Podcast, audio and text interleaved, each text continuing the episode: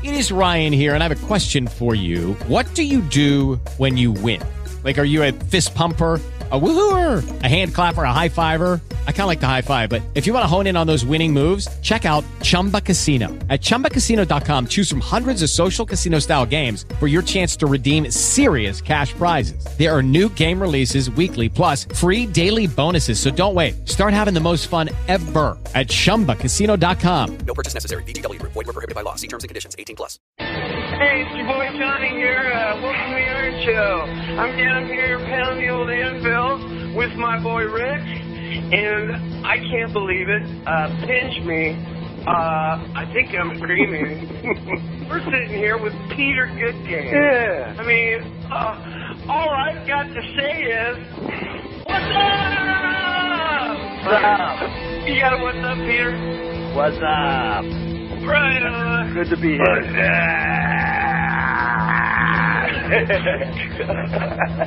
Peter Goodgame, uh, for all you listeners, has been very busy and very active, but nobody's heard from him in a year, two years. Couple years. But uh, we have him now exclusively, and today you're gonna you're gonna see another side of Peter Goodgame, and that's what's so exciting about having Peter Goodgame on the Iron Show. Besides the fact that he's Peter Goodgame. I mean, give me a break. You know, that's gonna be a good show. So let me, let's let you talk, Pete. What's up, man? Hey, how's it going? Johnny, too much, man. Love your show. I love your show. Yeah, Right on. Epic. This is epic stuff. We're, I think we're creating history as we speak. Yeah. You know, when last the uh, world uh, had heard from Peter Goodgame, he was um, creating, uh, breaking new ground, and really um, coming up with some very original ideas about the Antichrist and his identity and uh, ancient history. He tied in Nimrod, uh, identified him as Osiris and uh, Heracles and all the ancient pagan gods. And uh, Peter Goodgame, uh, he got into uh, he got he got into that really deep, and then he decided that he was just gonna you know go in another direction. Uh, so why don't you tell us about it, Pete? Oh wow. Um Yeah, it's uh let's see here. It's been it's been about 2 years since I since I was really heavily into this uh uh, but I did do a I did do a Future Quake show. I think it was last December. That's the last time I did any interviews.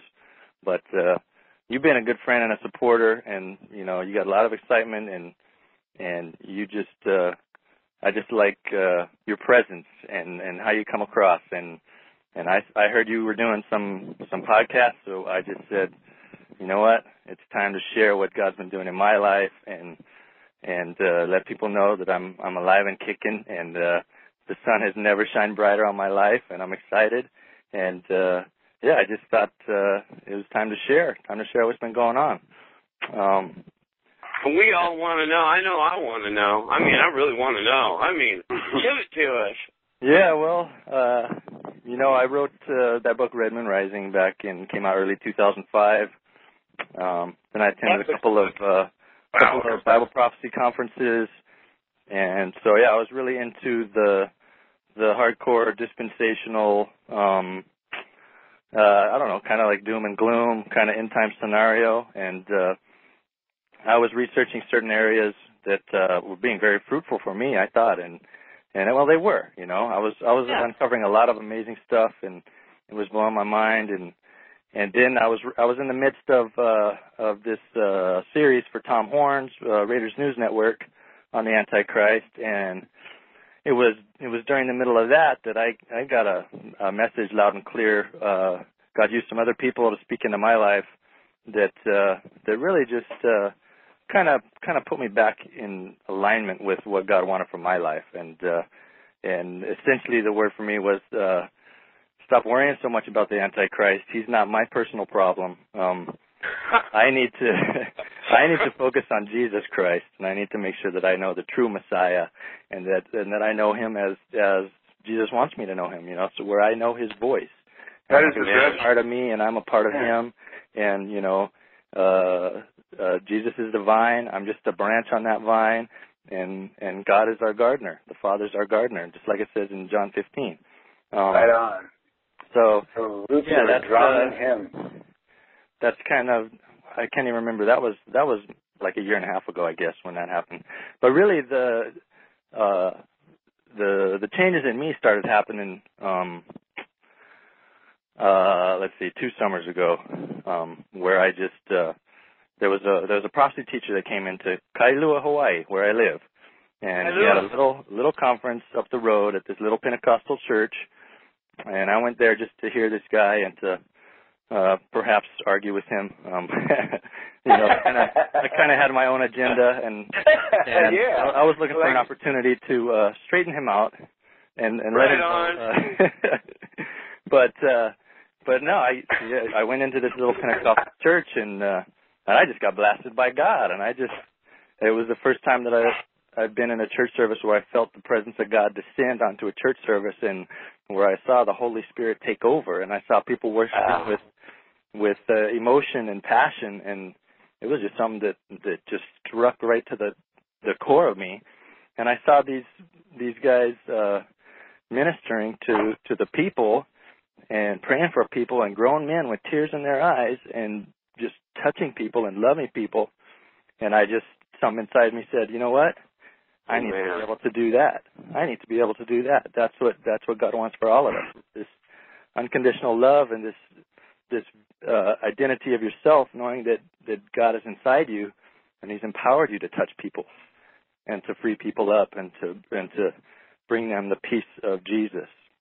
So uh, that's uh, I, I hung out with that little Pentecostal church for a few months. Uh, I eventually uh, I stopped going there because there were there were some hardcore doctrinal things that uh, that I didn't agree with, and, and they're kind of legalistic and stuff like that. But uh, Kind of like It you doesn't can matter. lose your salvation, that kind of thing. well, yeah, yeah, a little bit. Um, but it's it's weird. Uh, you know, I was more offended at their doctrinal differences than God was, because God still showed up in their services.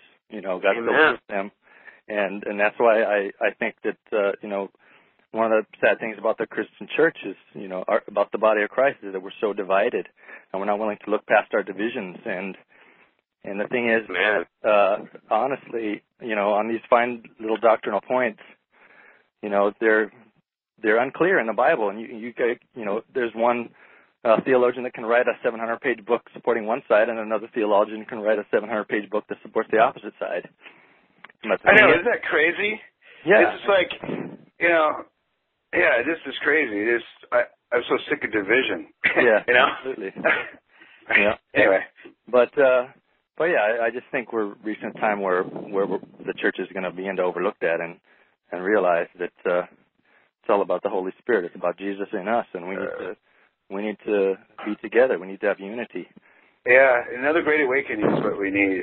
And you know, the Bible, the, the Bible, uh, Paul talks about how he speaks about people who are puffed up with knowledge, you know, and how that keeps them from the Lord. And and I think in the context of what he wrote, I can't remember the exact passage, but he's actually talking about Bible knowledge because I think a lot of Christians Wow. are so puffed up intellectually on their own views of what they think the Bible is saying, and they get so heated in their disputes with other Christians that that it it creates you know pride in their heart, and they're The unable. to Pharisees were that way. Absolutely, absolutely, yeah. That's the I, I one like. I always like their Rick, the way Rick says it. You know, he's got that cool voice. He goes, they would sit in the streets, and people would watch them graying, and their knowledge of Scripture increasing. yeah, yeah, it's like uh, you know, that's what I. One thing I get worried about because I'm a person that I I gotta be right. It's not that I am right. I have to be. If I'm not, I, I gotta make sure that my doctrine is right. yeah. I got to make sure what I'm even speaking about is right because Yeah. I'm, you know, not, you know, not that as much in fear, but I don't, you know, you don't want to by no means do I want what I say cause somebody to stumble because of a theory that I have or right. or any. I just want to say, okay, Scripture interprets Scripture, and I'm just going to keep it in context. Here, this is what it says. Let's work it out. So Right. No, you Yeah. everybody needs to be able to, you know, m- be able to defend what they believe and be able to back it up with scripture. That's that's the the intention behind that is very good and very true. Yes, it is. But uh, you know, there are there are some people that go overboard and they put that first. They put that first before their relationship with other Christians, and they allow Yeah. it. And eschatological views. I mean, how you, you can't really make somebody stumble by, can you?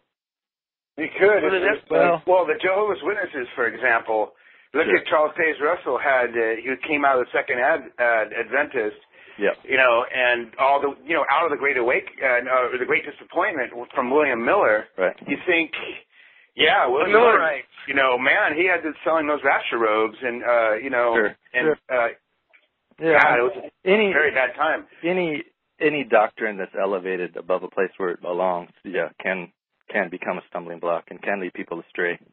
You know. Oh. But uh, let me just get back. You know, uh, yeah, please. after Yeah, go ahead. After that experience and and just uh having this new revelation of of the character of God and of the reality of God um I kind of you know for all, for all my years as a Christian I kind of totally uh disregarded the whole charismatic side of the church of the body of Mhm. Christ you know and this just just Big highlights the divisions that are in the church you know we got a whole we we got like a split down the middle of the church that says Mhm.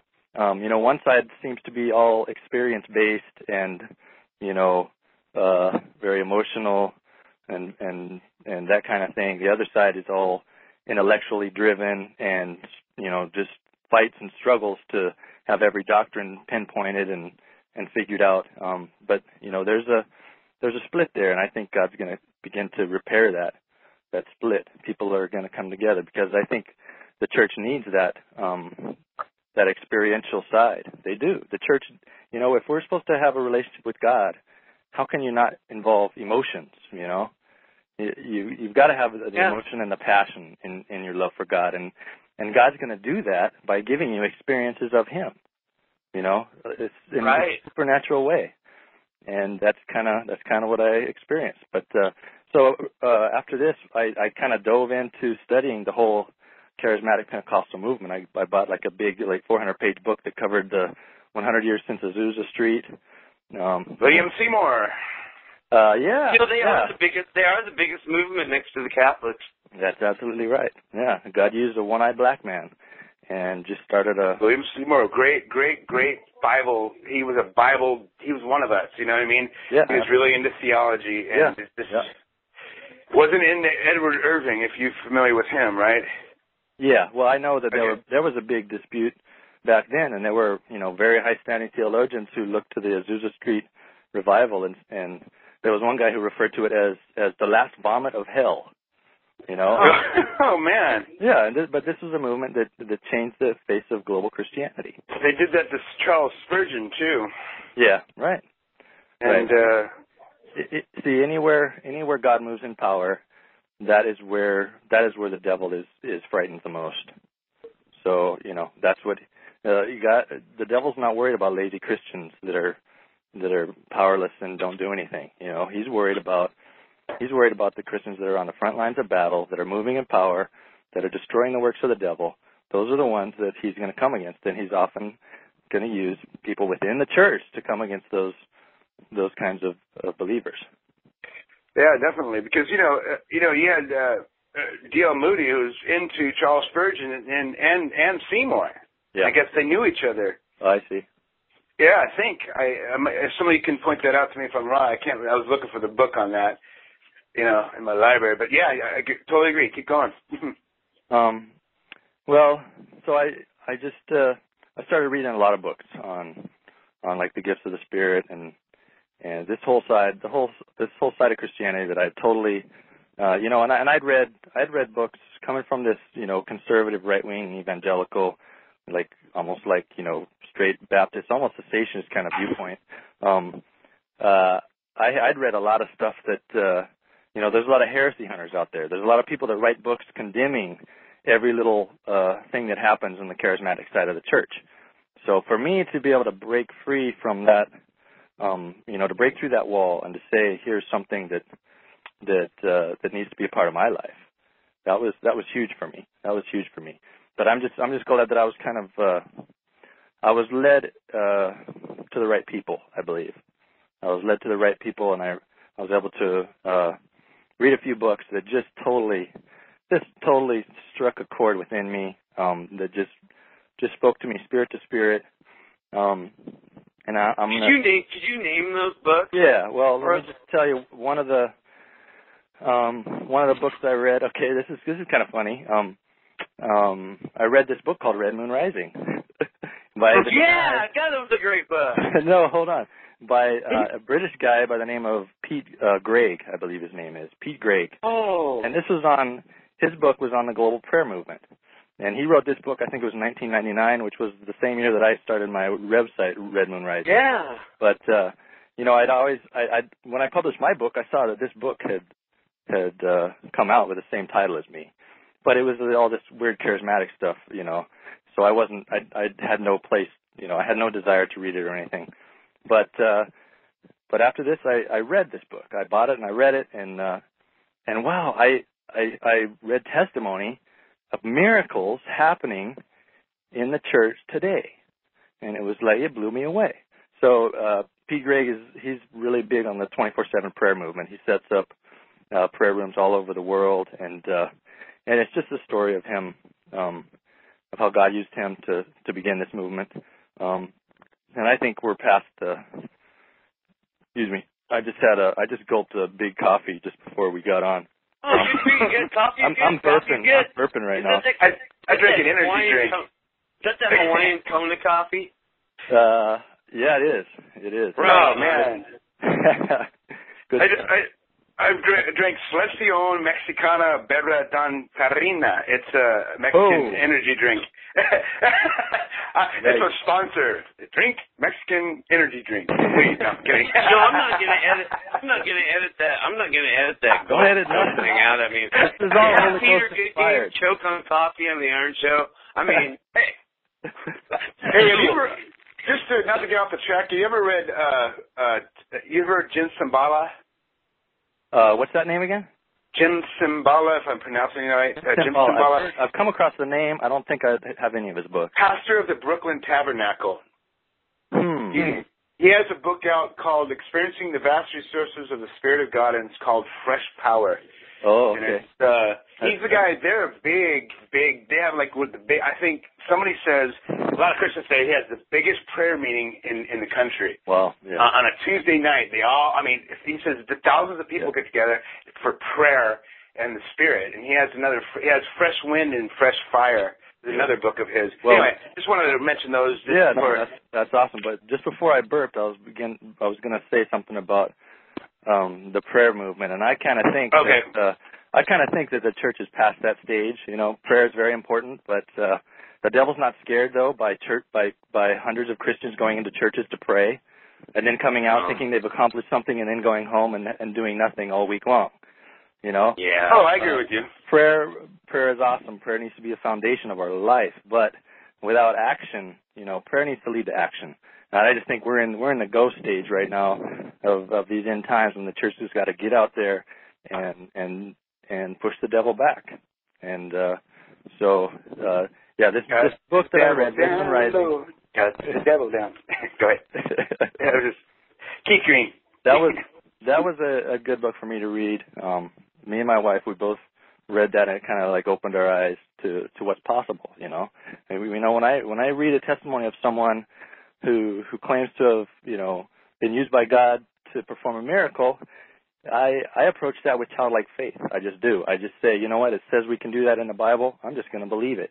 Me You know, too. I- I believe it. I believe that. Right. That's You right. know, there, there thing, there's things that take place. You know, uh, I, I still believe, believe in my heart that God says yes, and sometimes He says no, and sometimes He says wait. Yeah. You know, Yeah. so Um, and if there's a miracle that needs to be done to glorify Him, all the better. You know. yeah. Oh yeah. How do you how do you approach that, Pete? I mean, when it comes to like performing a miracle, do you, do you really believe that, or do you think a different way? Well, uh, let me let me get into that, and I'll I'll answer that. I just let me, let me keep going with my testimony because you know I've learned as I've gone along. I've learned as I've gone along, and That's excellent. and uh, and but look for for healing, I, I believe that it's it's God's will for everyone to be healed. I mean, I just think that's part of the character of God and the goodness of God, and and it's and it's our job to uh, to figure out how to get that breakthrough, you know. And it it is there's a big mystery there. There's a big mystery there. How come God doesn't you know heal people every time we pray, you know? But uh, but all I'm saying is uh, let's not blame God. Let's let's figure it out ourselves and and let's go for it. Um, but uh, yeah, where was I? Oh, I was okay. The the next thing you asked about books that I read that kind of helped me, and uh, let me just mention uh, this other book. Uh, it's a little book called uh, When Heaven Invades Earth by this guy. Oh man, uh, I read it. You yeah. made me read it. I made you read it, right? Huh? Yeah, by by this guy Bill Johnson. That's uh, he's a pastor of a church in Redding, California. That's just been going ballistic, you know. And uh You told me that someday we would meet on a pilgrimage. yeah, at yeah. church. but uh Looking forward to that, Pete. Oh, Let's absolutely. do it. Yeah, I, I next year sometime I want to go. I don't know. But uh but anyway, what uh uh what what drew me to this book is it just had it just had modern day testimonies of of uh of people who are just doing crazy things, just how God is just partnering with people and and miracles are happening. And uh Amazing miracles. yeah, just blow your mind kind and and uh I but the thing is when I read this and when I and and Bill just has a real simple theology, you know, behind uh what he what he teaches and what he um trains his his people up in. Um and it's just that God is good. Yeah, God is good and he's in a good mood and and he wants always to in a good mood. yeah, absolutely. you know, we need to get rid of this picture of God as as some angry old guy on a throne, you know, ready to to shower down lightning bolts on people that don't obey him. You know, and anyway, was, you know, he's always been patient, even in the Old Testament, Yeah, where we think true. they, you know. yeah, yeah. Um, but yeah, this this this book just just blew me away and just really spoke to my spirit and Well, me and too. just you know when I when I read that, just my my impression as I as I ended the last page was simply was was just yes, I knew it. I knew that the Bible was true and and what it said we could do was true. I knew it. You know when when when Jesus said these signs shall follow those who believe, you know that that will heal the sick, will raise the dead. Uh, They shall take up cast out demons. They shall take up serpents. Yeah, if they drink yeah. any bad thing, no harm will come to them. Yeah, it's like I just said I knew it, and here was here was someone with with personal experience of of, of people who who walk in in that kind of relationship with God, and they see amazing things happen. So uh, yeah, it's it's just I was I was uh, confronted with the whole the whole power aspect of the Holy Spirit, and it was just it just it blew me away, and I just said I that's what I need. I need I need to develop my relationship with Jesus Christ uh, to the point where He'll use me and He'll work through me. And I want to, you know, I believe. You know, I said I, I I believe. I believe. I think I believe. You know, how come I'm not seeing this kind of stuff? You know, as I go out day to day, and it's and it was simply boiled down to the fact that I wasn't I wasn't uh, I wasn't leaning on God to see that kind of stuff. I wasn't I wasn't praying for sick people. I wasn't even I wasn't even bold in my faith with you know people that I work with day to day. You know, they knew I was a Christian, and but I just you know I I tried to avoid you know those uncomfortable situations where you know I didn't want to feel like I'm preaching to anybody or or that they're you know it, there's this whole there's this whole thing that goes through Christians' heads when Oh, yeah. out you know among uh, their friends, their coworkers, other people that don't uh, you know agree with them completely. Um, but it needs to be broken down, and we gotta we gotta go out every day with with boldness and with the fire of God and with joy in our hearts, knowing that that we're sent out every single day to destroy the works of the devil. And Amen. uh, just for me to be able to, to change my mindset uh, and to and to line it up accordingly, you know, according to what the Bible says about us, that was that was major for me. But uh, let, let's see. Oh, yeah. Where, where else can I where else can I go in this story here? Um, You know, um, like, um, when once you realize that, I just have a question. Yeah.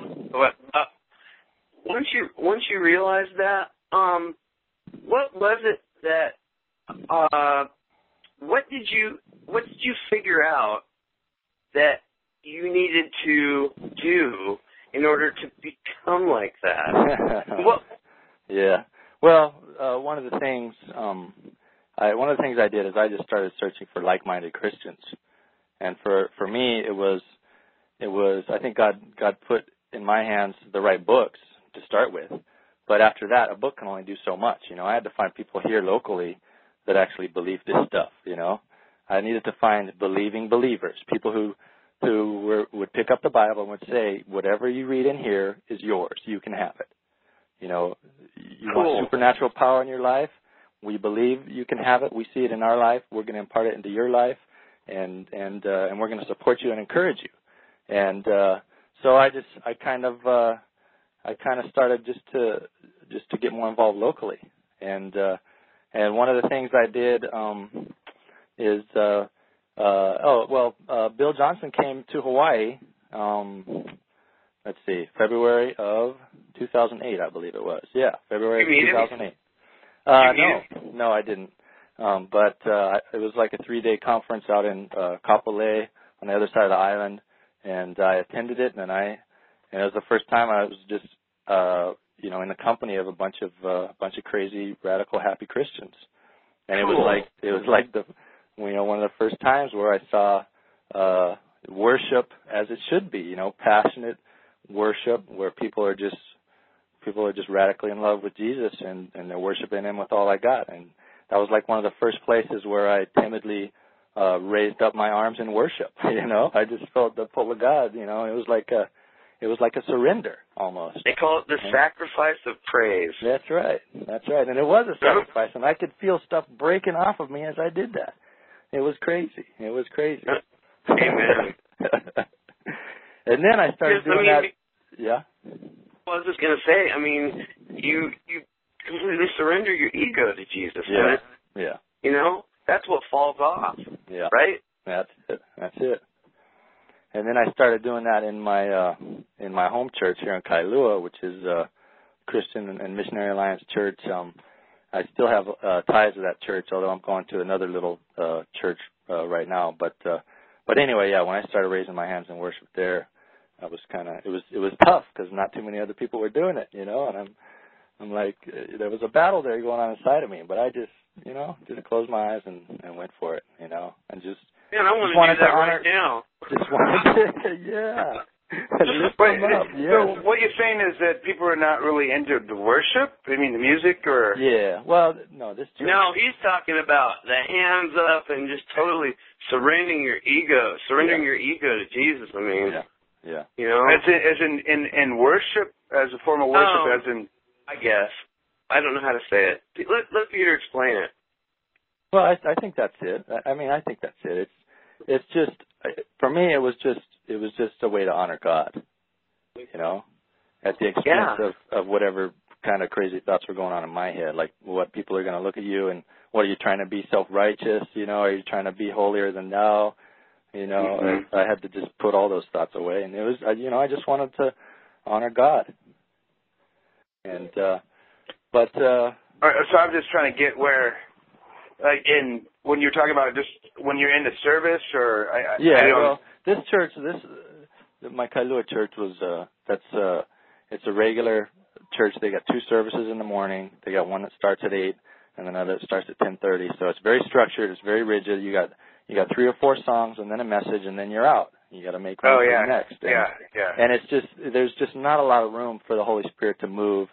And uh, you know, even though I, I love the pastor and he's always got a, a amazing message, you know, that touches people, but uh, it's uh, it's you know, for me, I needed to go beyond uh, you know a type of Christianity that was just a spectator sport. You know, I wanted to I wanted to be involved. I wanted to be like like you know the guys that I saw in the in the Pentecostal church, where it was hands on. You know, Christianity is a full contact sport. You know, we we're supposed to we're supposed to be uh, you know laying hands on people and healing them and and uh, you know breaking stuff off of people, just bringing people into freedom. You know, that's it's for freedom that that Christ set us free. It's that's what it's all about. Um, but uh, but yeah, I mean that whole that whole the whole worship thing is it's a whole different it's a whole different thing. It's it's uh it, and it's personal and it, you know everyone has their own uh history with God. It's a personal individual thing and that was that just was part of my history being able to break free and just to to worship God and, and I'm still pushing boundaries because I see people you know, that I think are weird, you know, where where at places where I go and I'm just like, oh boy, I, Lord, please don't ask me to act like that, you know.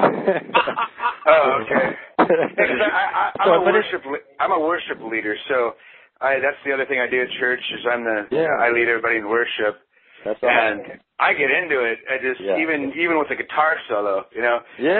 But we're not uh we're not at my You're church. I go to Mid City Christian Fellowship, and we're what you were talking about is what we do. Is like Yeah. it's relaxed. It's not we we know we got to set a few songs away. I got a half hour, okay? Yeah. Oh, that's to good. Yeah.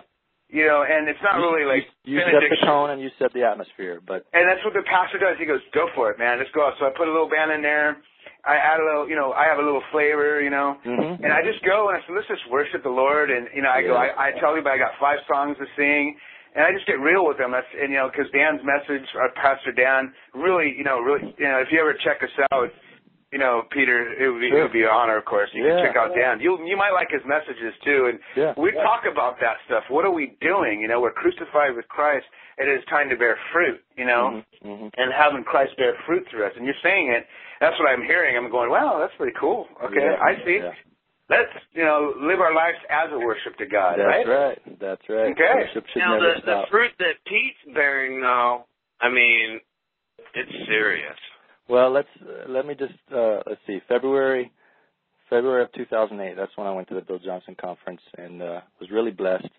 Um took my wife um but just my my wife uh you know, she's she's been in this with me, but I was kind of the one that uh uh caught the fire first and I was kind of I've kind of been pushing through this and and at times I felt like I was dragging her along, but uh and it was it's been interesting trying to, you know, try and work this, but she just saw that she just saw my heart and she knew what I wanted and and right now I'm just I'm just so thankful to God because she's at the same level as me right now or even higher because God Oh, wow. God is just we've just grown so much over the past 2 years it's just it's just incredible it's just incredible I mean just the the the mindsets that that have, that have changed the barriers that have been broken down just us being able to talk with our friends about God I remember just- you just- telling me at the time that you didn't, you just stopped arguing. You oh know, well, okay. Well, let me let me let me get back to um. Okay, you know what? I wasn't I wasn't going to go into uh I wasn't going to really go into this too much, but let me just let me just uh go into the story, just sketch over briefly. Um, okay, the Bill Johnson conference was a three day thing, and and I was just I was just pumped for that whole thing, and I just I just went there with an open heart, just waiting for God to you know whatever God wanted to do to me at that conference, I was just ready to receive it. Um, and I was radically blessed. Um, and uh, oh, it's another interesting thing is um, I took uh, I, I was a little league baseball coach at the time, and uh, yeah. and I took uh, I took a kid with me on the last uh, or on the second night of the conference.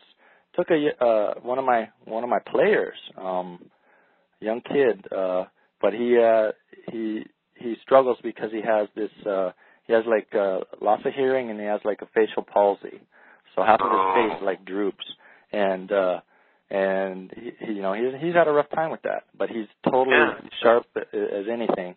But you know, I've been hearing about all this testimony, this healing testimony uh, of stuff happening, you know, wherever Bill Johnson goes. So uh, it it was it was crazy. I I actually got up enough courage to ask the mom. I had a good relationship with the mom because I'd coached him before. She knew I was a good guy. Um, she wasn't a Christian though, and but I but I convinced her to let me take Josh that one night, and uh, and I just told her, you know, I God loves Josh, and I believe that uh, you know I I know it's possible, you know, and I believe that God was going to perform a miracle on that boy and and uh, and restore, you know, uh, feeling to his face and and his hearing and all that stuff. And and uh, I actually met with my men's group at the Kailua Church um, before before I took him before the conference. And I and I and I just stood up and I and I shared some of my testimony of what God had been doing in my life. And then I shared what I wanted to do and I asked them to pray for me. First of all to you know perform a miracle just to allow the mom just so the mom would allow me to take the child take the kid.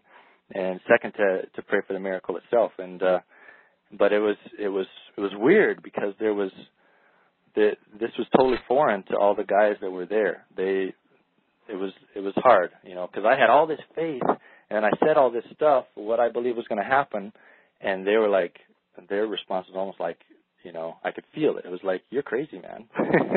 you think you're going to take a kid to to a service and he's going to get healed, you know? But you know, they they supported me, but I could see they're they were very timid and very un, unbelieving that anything could would actually happen. But they prayed over me and and they sent me out and so anyway, I I uh I ended up taking the kid and he was blessed and he had a good time and he was up in front jumping up and down with his hands raised. You know, he just had, Really? just just a young kid. He was he was must have been ten years old, I'd say, ten years old. Like an instant conversion? Yeah, yeah, he was loving it. He was loving it.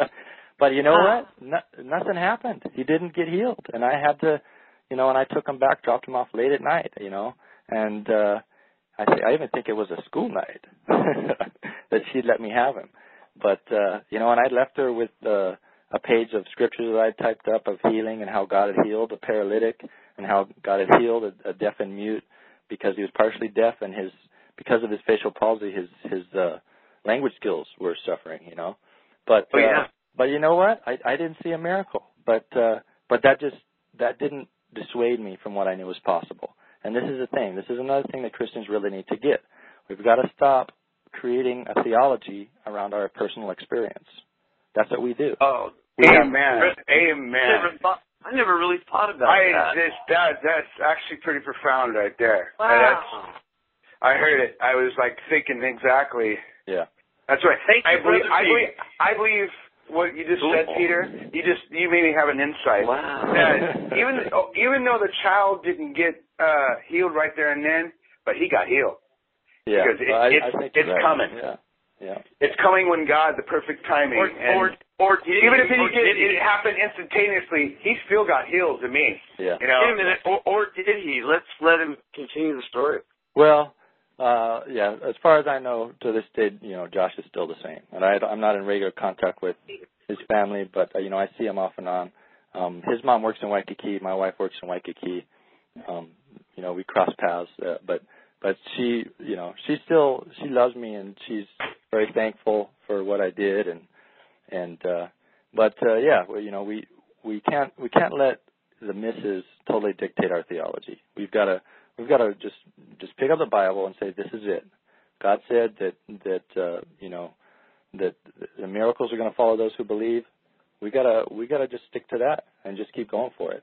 So uh, anyway, back to this conference. It ended on the last day was a Saturday. The next Sunday was uh, was church, and uh, and I went to church uh, with me and my wife and my family. And uh, right in front of us was this this couple, this couple that I had known. Um, their daughter had gone to high school with me and my wife. Um, but I knew these these were radical. These were deep deep Christians. Very very like almost mystical. You know, they had this aura about them.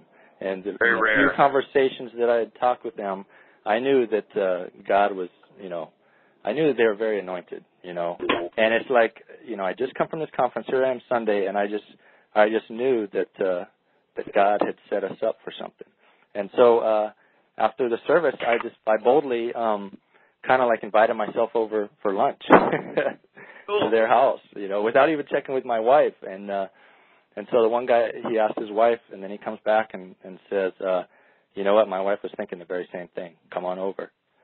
And uh so that afternoon I spent time with this with this couple and uh and they uh we just started talking about what was going on and and they were, you know, curious about my life and and you know, I was I was talking about the change that was taking place in my life and how how you know God was finally becoming real to me, but at the same time I had all this end time stuff that you know I, I started to explain to them about the book I'd written and the website and my interviews and my series with Tom Horn and and all this stuff. And uh anyway uh uh she just started You're famous for that.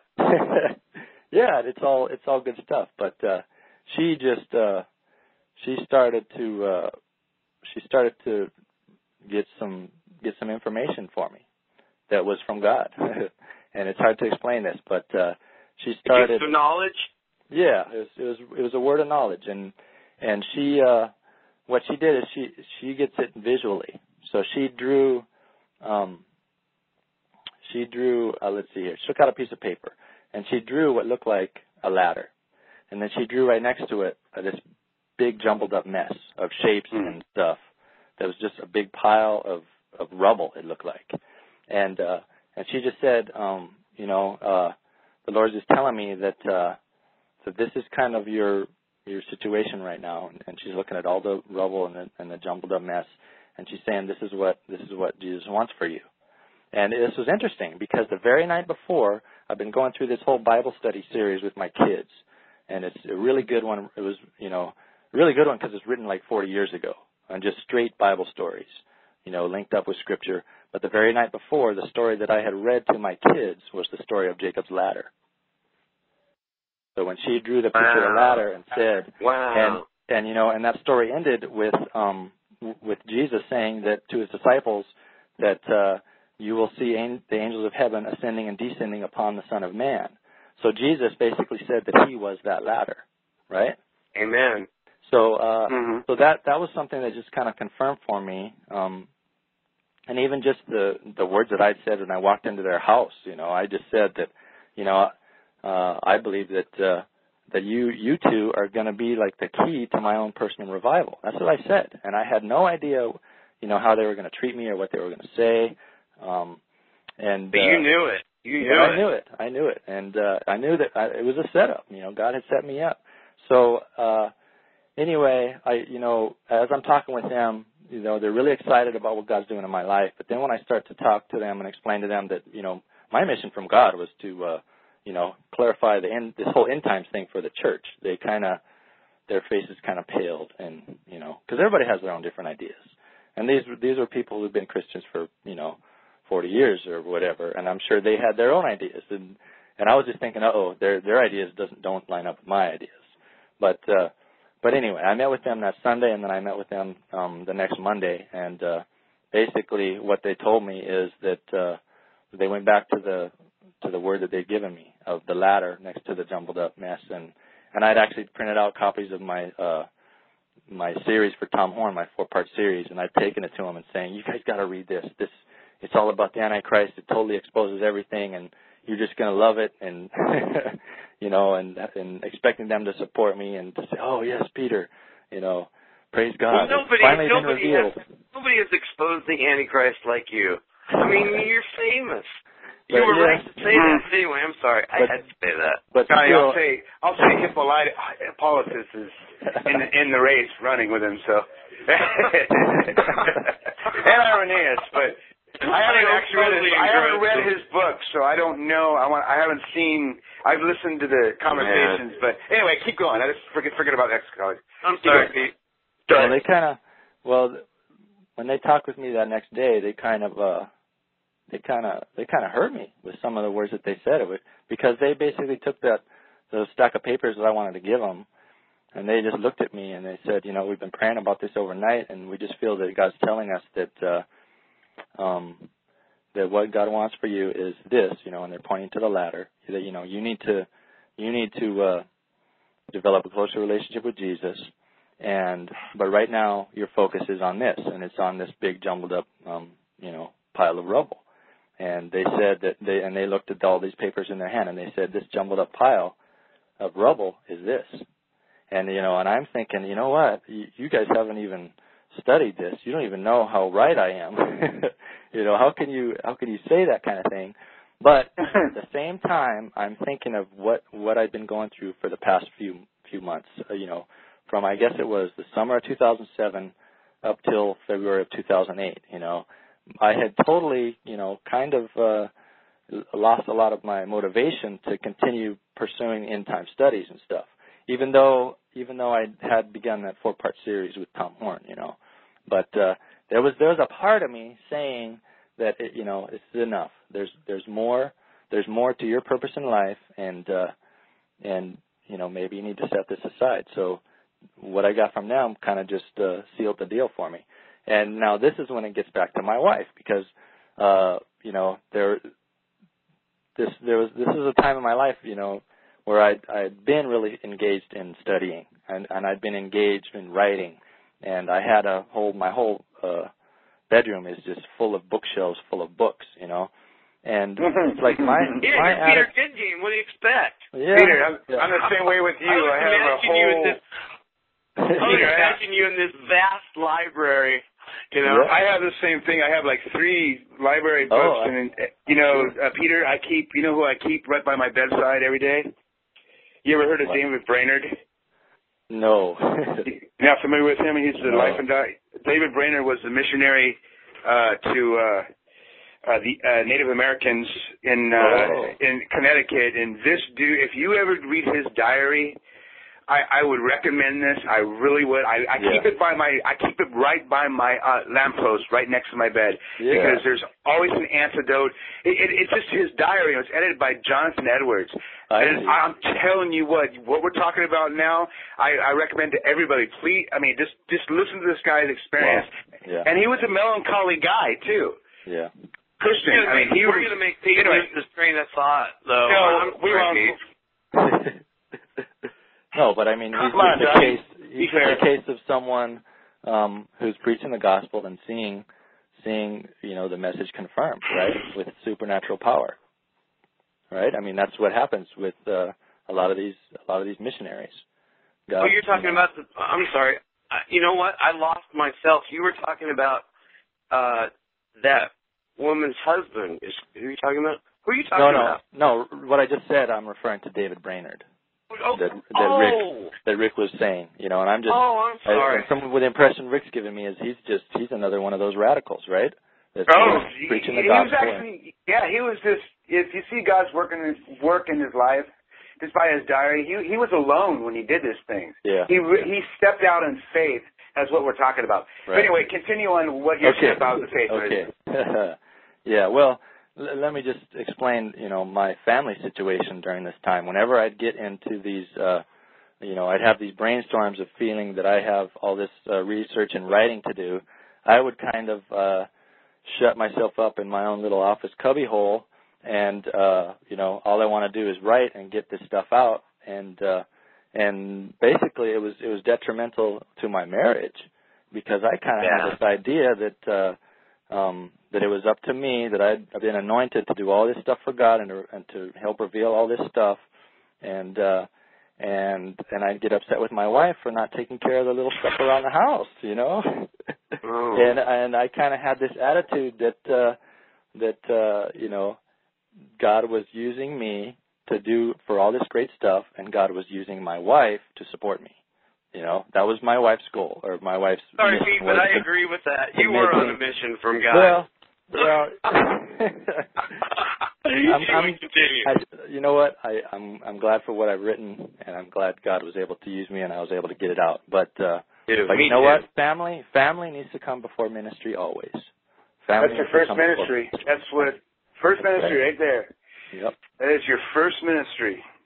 So uh, after after this prophetic encounter with this couple, I was kind of I was kind of I was really torn. I was wondering, you know, because they had told me they had told me set all this stuff aside for a year and just passionately pursue God and and a relationship with Jesus Christ and see what happens.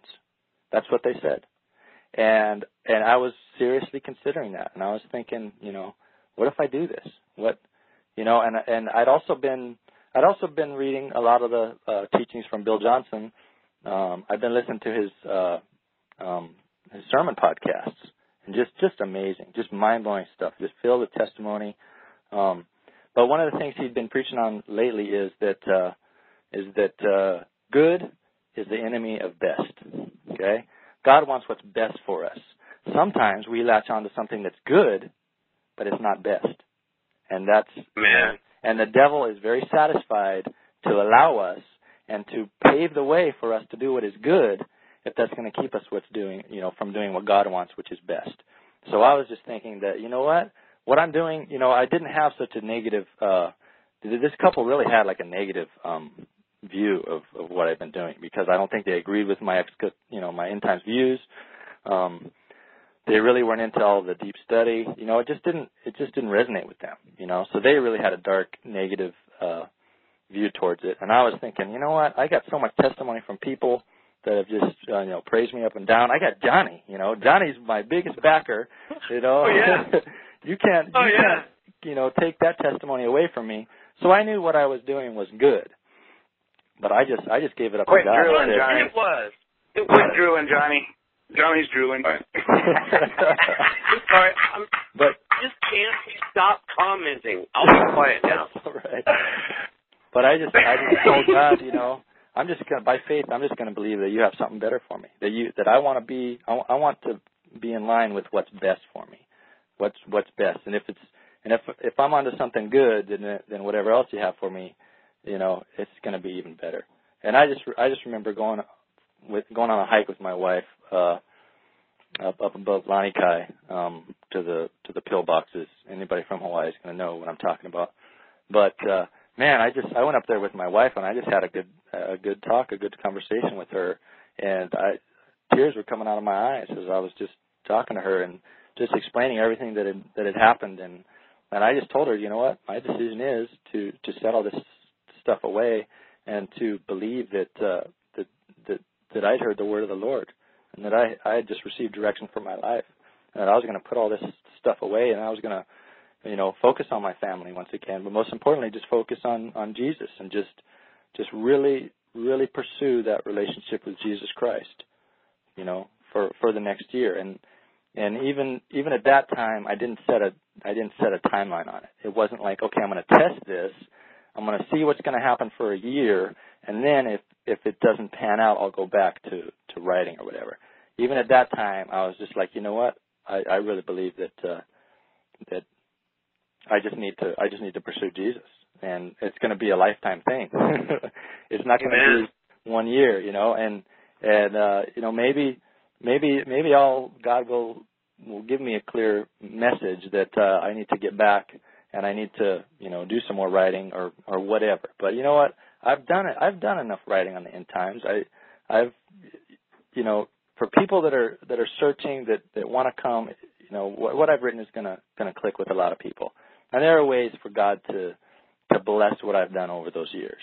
And I just I just leave it up into His hands. And uh, in the meantime, I just uh, I just I'm just been just been radically blessed. Um, you know, by having a, a closer relationship with Jesus Christ, and and I've been I've been seeing amazing things in my life. I've been seeing miracles, and and uh, it's just it's it's been a it's been a wild ride. Um, now let's just let me just continue on my story. Um, so so basically, I'd reached a point where I just I set it set it all aside, and then I started to you know look for like-minded Christians in the area, you know radical Christians that believe what the Bible explicitly said, um, and that that were just going for it. Um, uh, let me see here. So so that summer um, summer of 2008, I just I started going to these uh, like revival meetings that went for something like 55 days straight in town in, in Kalihi. Um, and I just I went there as as often as I could, and uh, really I was just I was just getting filled filled with uh, filled with the Spirit every single time, and I was just I was just loving being in in the presence of God, just knowing that that the Holy Spirit is in the atmosphere, the Holy Spirit is in charge of this service, and and watching people uh, just be touched by God, and uh, uh, you know it was it was interesting for me because uh, you know by stepping out into this direction, I kind of just I it's like the critical spirit in me was like totally subdued, was totally subdued. So in other words, I didn't go out with this idea that I'm going to test things and that I'm going to see if they're from God. That uh, you know, in other words, in other words, I don't know. Uh, there's there's a in the church there's this big fear of deception because there's a lot of people that you know that say that the the primary um, characteristic of the end times is the rise of deception. But uh, but that just that creates a lot of fear, and I just think you know we Amen. once we have faith in Jesus Christ and His love, His His love is His love casts out all fear. So in other words, our faith that God is protecting us and God is with us needs to be more powerful than our fear of being deceived. So you know, I I went to like these uh char- these full on wild charismatic like revival meetings, and I saw a lot of a lot of weird stuff. But but the thing is, I I wasn't offended, and when I saw something, you know, like like for instance, the whole phenomenon of being slain in the spirit, you know, charismatic Christians are trained to fall down when the pastor puts puts their hand on their head. That's just that's the bottom line. I'm sorry. That's they're they're trained to do that and they and they do it. And sometimes the pastor himself can begin to think that he's actually releasing something. Um, so, but I was able to to look past that and not be offended because you know what? You might have a line of a hundred of a hundred people, and the pastor's coming and saying an impartation prayer. They might all fall down, but you know what? Within that hundred, there's still a couple, a few, that actually feel the real manifestation of the Spirit of God, and their lives are changed. Even though, even Oh, yeah. though someone from the outside can look at it and say, "Oh, they're just faking. They're just all faking."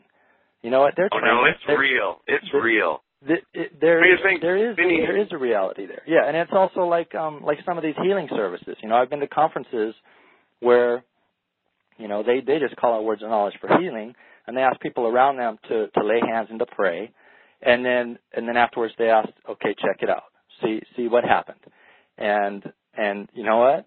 Most people after they're prayed for, they're going to say that they feel better.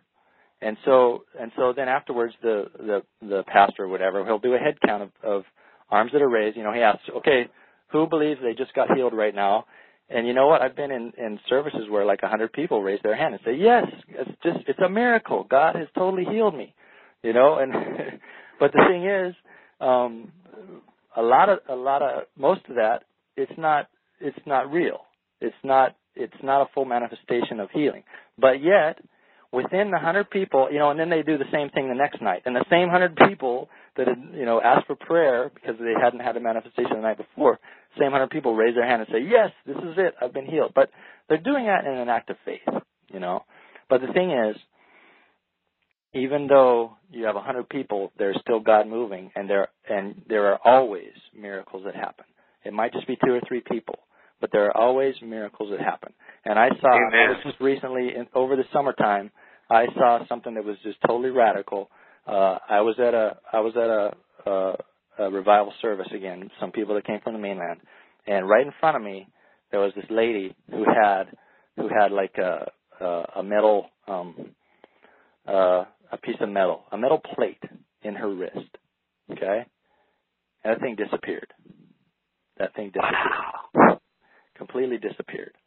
And uh, you know, and this is with this is in the context of a whole bunch of people claiming that they just received a miracle in faith, and you know, for uh, you know, they're it, it- it's hard for me to say this, you know, but it it doesn't always happen as people want and as people believe.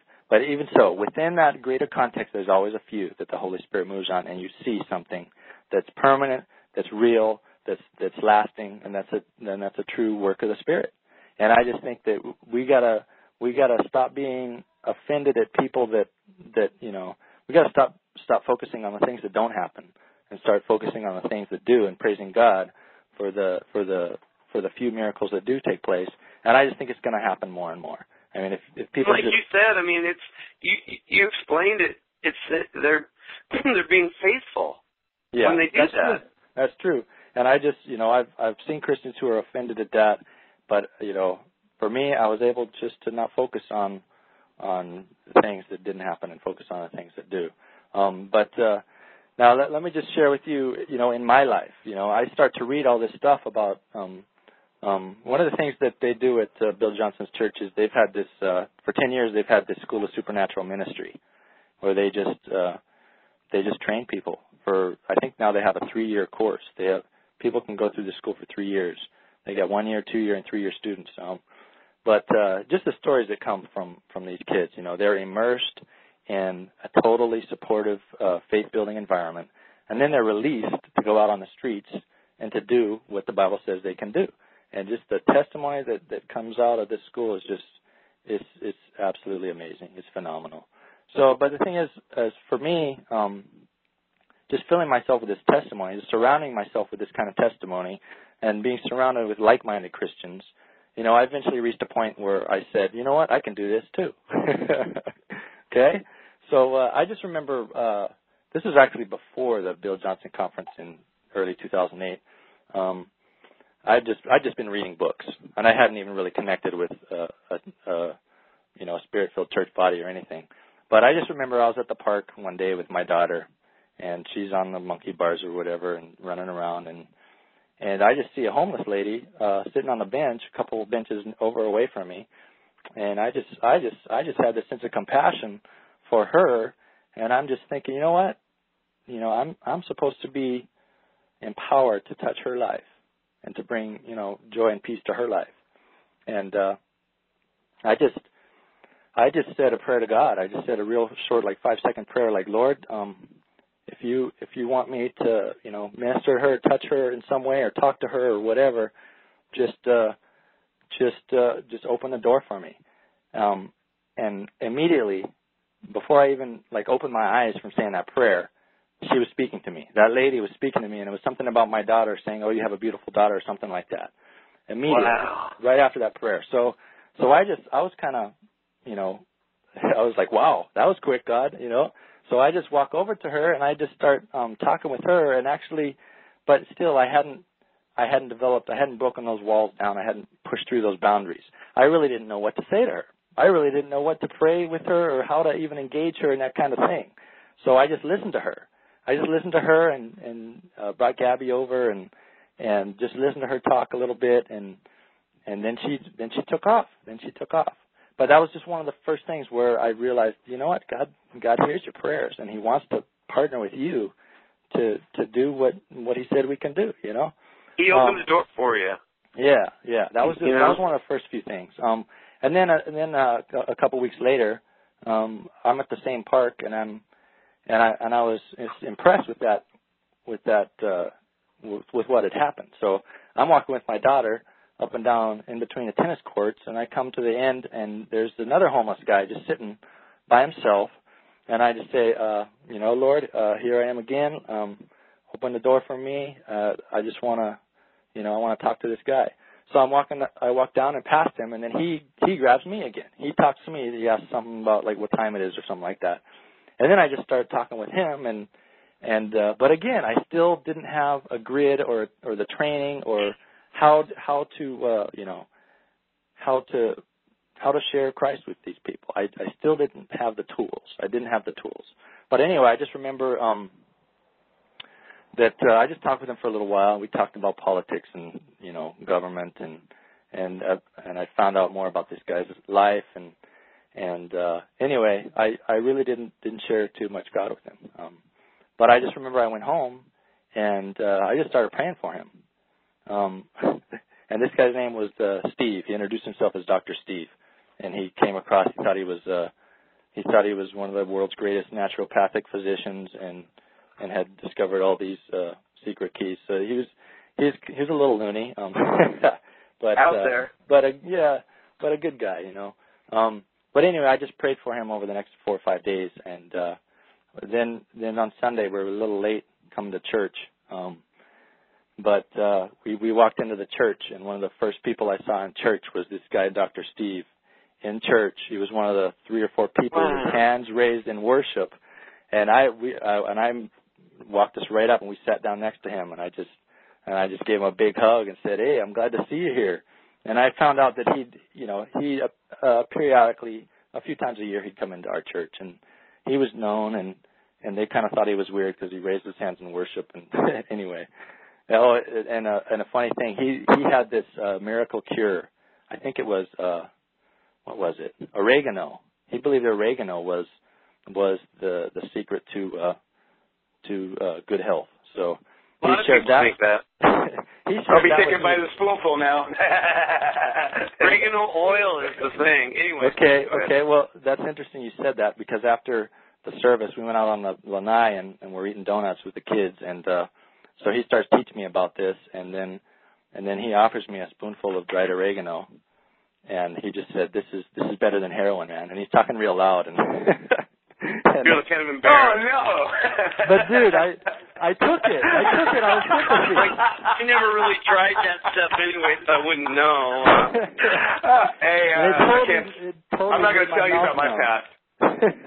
Oh God, that's uh, funny. What are you saying? and my my wife is getting all upset with me, you know, because he's talking loud and he's and he's saying all this stuff, and uh, you know everybody else in the church is is trying to keep their distance from him, and I'm right there, and and then he says, "You got to try this. like you got to try this." so that was fun. Oregano's better than heroin. I never heard that one ever. I mean, you just blew me away. I'm gonna say now I look at oregano. I just I just grabbed one from my uh, kitchen. I'm looking at the oregano. It's okay. Come on, come on, Peter. Tell me about oregano. Come on. Yeah. I got stomach problems. anyway, but uh that was that was just interesting. Um yeah, so well, well, God he was just going off. He was going off like that. Did you? Did you? Did you? Did you have a spoon of it?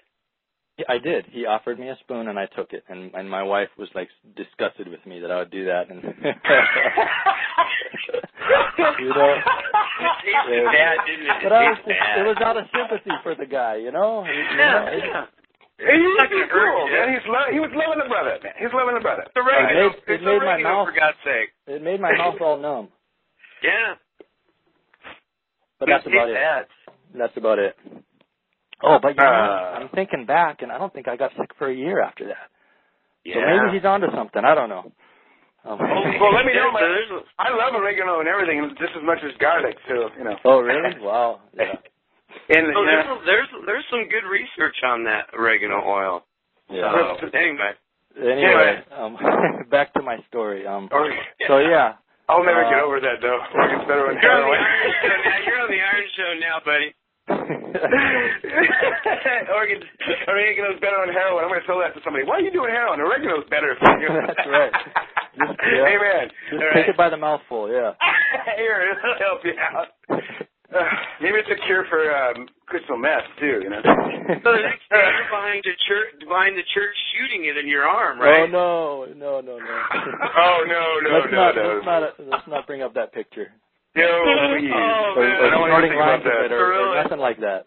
No. okay, but uh, uh, let's see here. Back back to the story. Um, yeah. So So you, you another the thing, another another thing that that changed in my life at this time.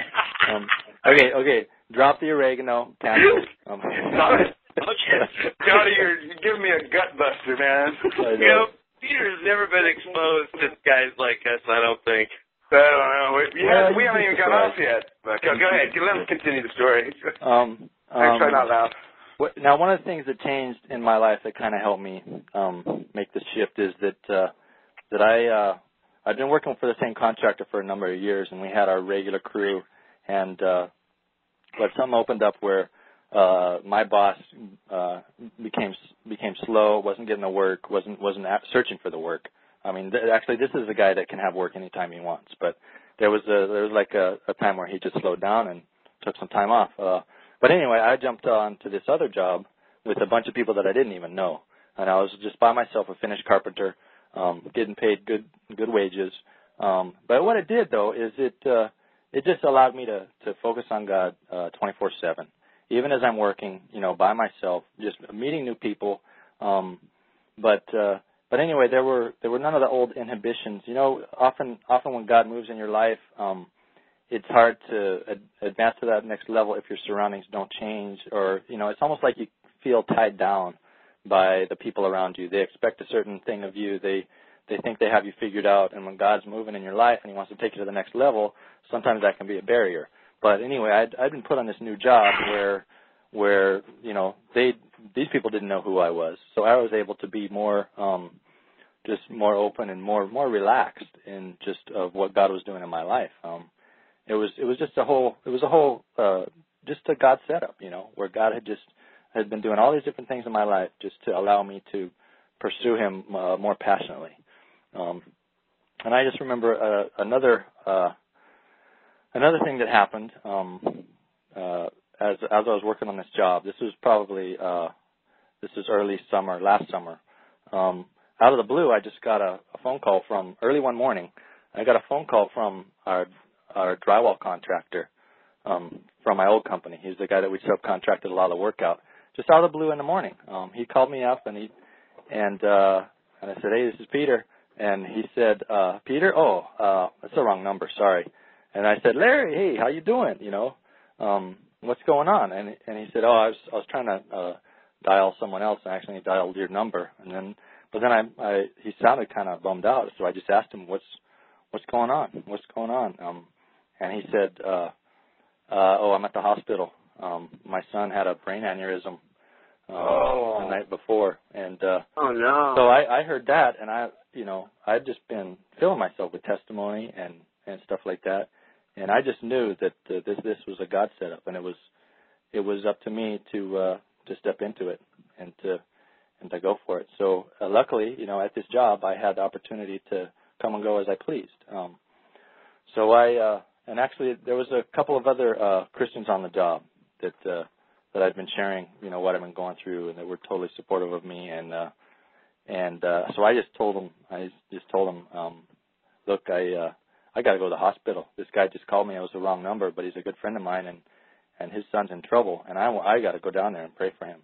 And uh, so this was this was the first experience of me stepping out in faith and going to the hospital with the mindset that God is sending me there for a purpose, and that I have the p- power within me, the potential within me to change the situation for good. And it was it was heavy. It was hard for me to to do that, but I knew I knew I had to do it. And Larry was another, you know, he's he's a contractor. He didn't talk about God ever. He, you know, uh the whole spiritual thing never came up ever. You know, is Tough guy guy. that- he liked to, you know, he liked to smoke a lot of, you know, pakalolo, marijuana, and and yeah, beer and big in Hawaii. Pakalolo. That's it. And uh, you know, I mean, just- brah. that's it.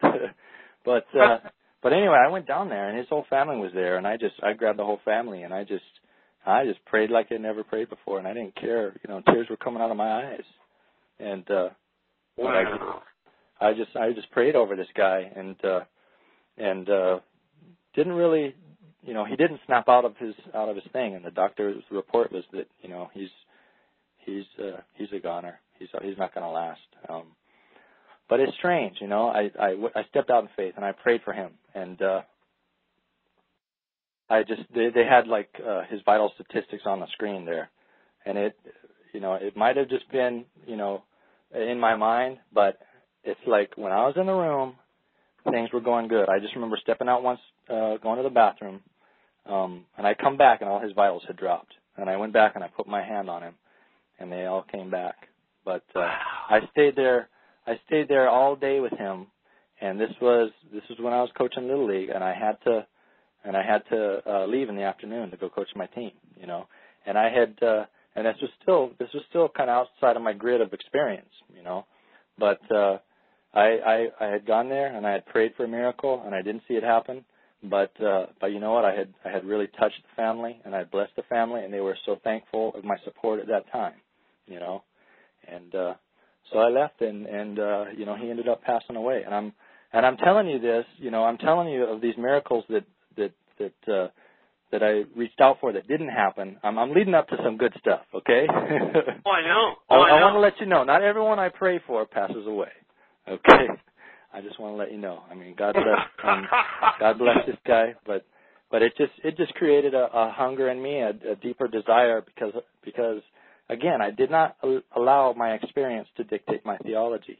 I knew That is God so had, wise. That is so wise. God had said God had told me through His Word what was possible, and I knew I knew it was there for me. I just had to I just had to keep reaching for it, and and I would have that breakthrough. And you know what? I was even I was even thinking that you know what? What if I prayed for a thousand people? What if I prayed for a thousand people, and I only saw a miracle in one? That'd still be worth it.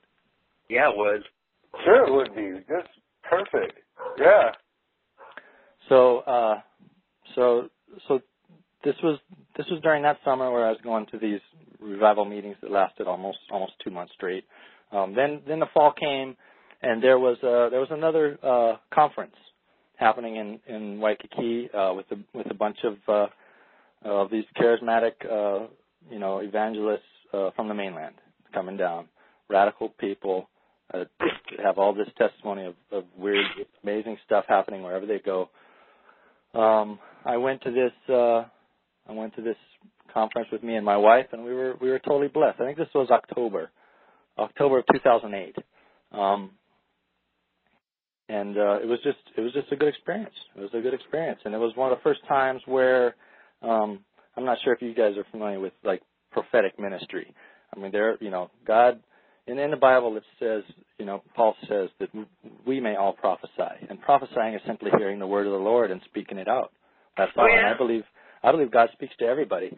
So we're all Oh, yeah. called we're all called to prophesy and to speak forth the word of the Lord that comes from within us, you know, through that still small voice that that God is able to, you know, God God speaks to everyone through that voice. And Didn't uh, Paul say that you can't have prophecy without doctrine? Or you can't. You, you can't. Uh, well, what am I trying to say? You you shouldn't be lax in either one. uh some, something like that. I'm not I'm not exactly familiar with the the verse, but uh but yeah, I agree Read- with that. But in the other words, prophecy is important, and people don't really think that in yeah, church. yeah. I Well, mean, they don't think it's part of part of you know doctrine. yeah. What, there's- prophecy? there's a- Did you say prophecy? Yeah. yeah. Well, Yeah. I don't know. He- They're going to have to argue with William Perkins on that one. Uh-oh. Here we go. Go ahead. Go ahead. No, I mean, no, he's. I not, think. not, no, not, no. I was saying that he, I was agreeing with you. William Yeah, right, Perkins would agree with you, and anybody who argues against prophesying in the church, I say William Perkins would. uh He's a Puritan, so Right, right. it was a good thing. It was a positive. That's right. Johnny, yeah. And there's- I wasn't, sorry. I'm I wasn't sorry. Throwing, I wasn't throwing a rock in the engine. Right on. hey, I haven't heard outside anything. now. I know he is. I haven't heard anything yet that I could dispute. So, um, know. Yeah, yeah. Well, So, you I know, think, I think it's good that we. Peter, I'm just like you. I lo- I'm just like you a lot too. I, I bet that you and I and and probably Johnny would sit at a round table one day and we'd just go off on the things, find out what we're into and what we can argue. Not argue, argue leveling like brothers. You know, be like Yeah. Luther and his round table. I love that stuff. Yeah, But yeah. not about eschatology, but just about doc theology in general. Sure, right? sure. Keep going. Um, I'm sorry. But as but as far as uh, prophecy goes, and um, th- this conference was one of the first times that me and my wife um, were uh, basically uh, were able to listen to someone who who had a prophetic ministry. In other words, this is a guy whose whose very ministry was called. This guy was called to be a, a prophet, basically. You know, and you look at the fivefold ministry that uh, talks about in I believe the book of Ephesians. You know, it says apostle, prophet, evangelist, um, uh, pastor, and teacher. And there are some Yeah. people that I believe that are that are called to to hold the the office of a prophet. You know, in other words, that's their that's their standing within the body of Christ. And but the thing is, there's there's no prophet that stands alone. You know, every prophet needs to be held accountable, and they need to be, you know, there needs if he to be gets one and thing wrong, he's not a prophet.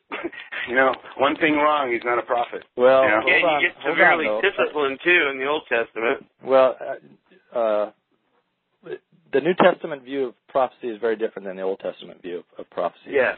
because we're all we're all called to prophesy and you know when you when you take someone's hand and you ask God you know for a word for that person you just gotta you gotta you gotta speak forth what you believe God's telling you inside you in your heart in your gut you know whatever's welling up in your spirit and it takes an act of faith to do that and but the thing is it, it takes risk in other words it takes risk to actually speak out and say I believe this is what God's telling me you know Mhm. it's very it's it's a tough situation to be in.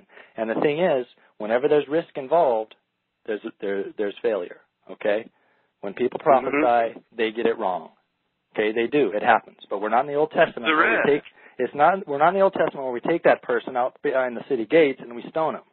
We don't do that anymore. Huh? It's just part of it's just part of how it works. You know, we're we're in the dispensation of grace.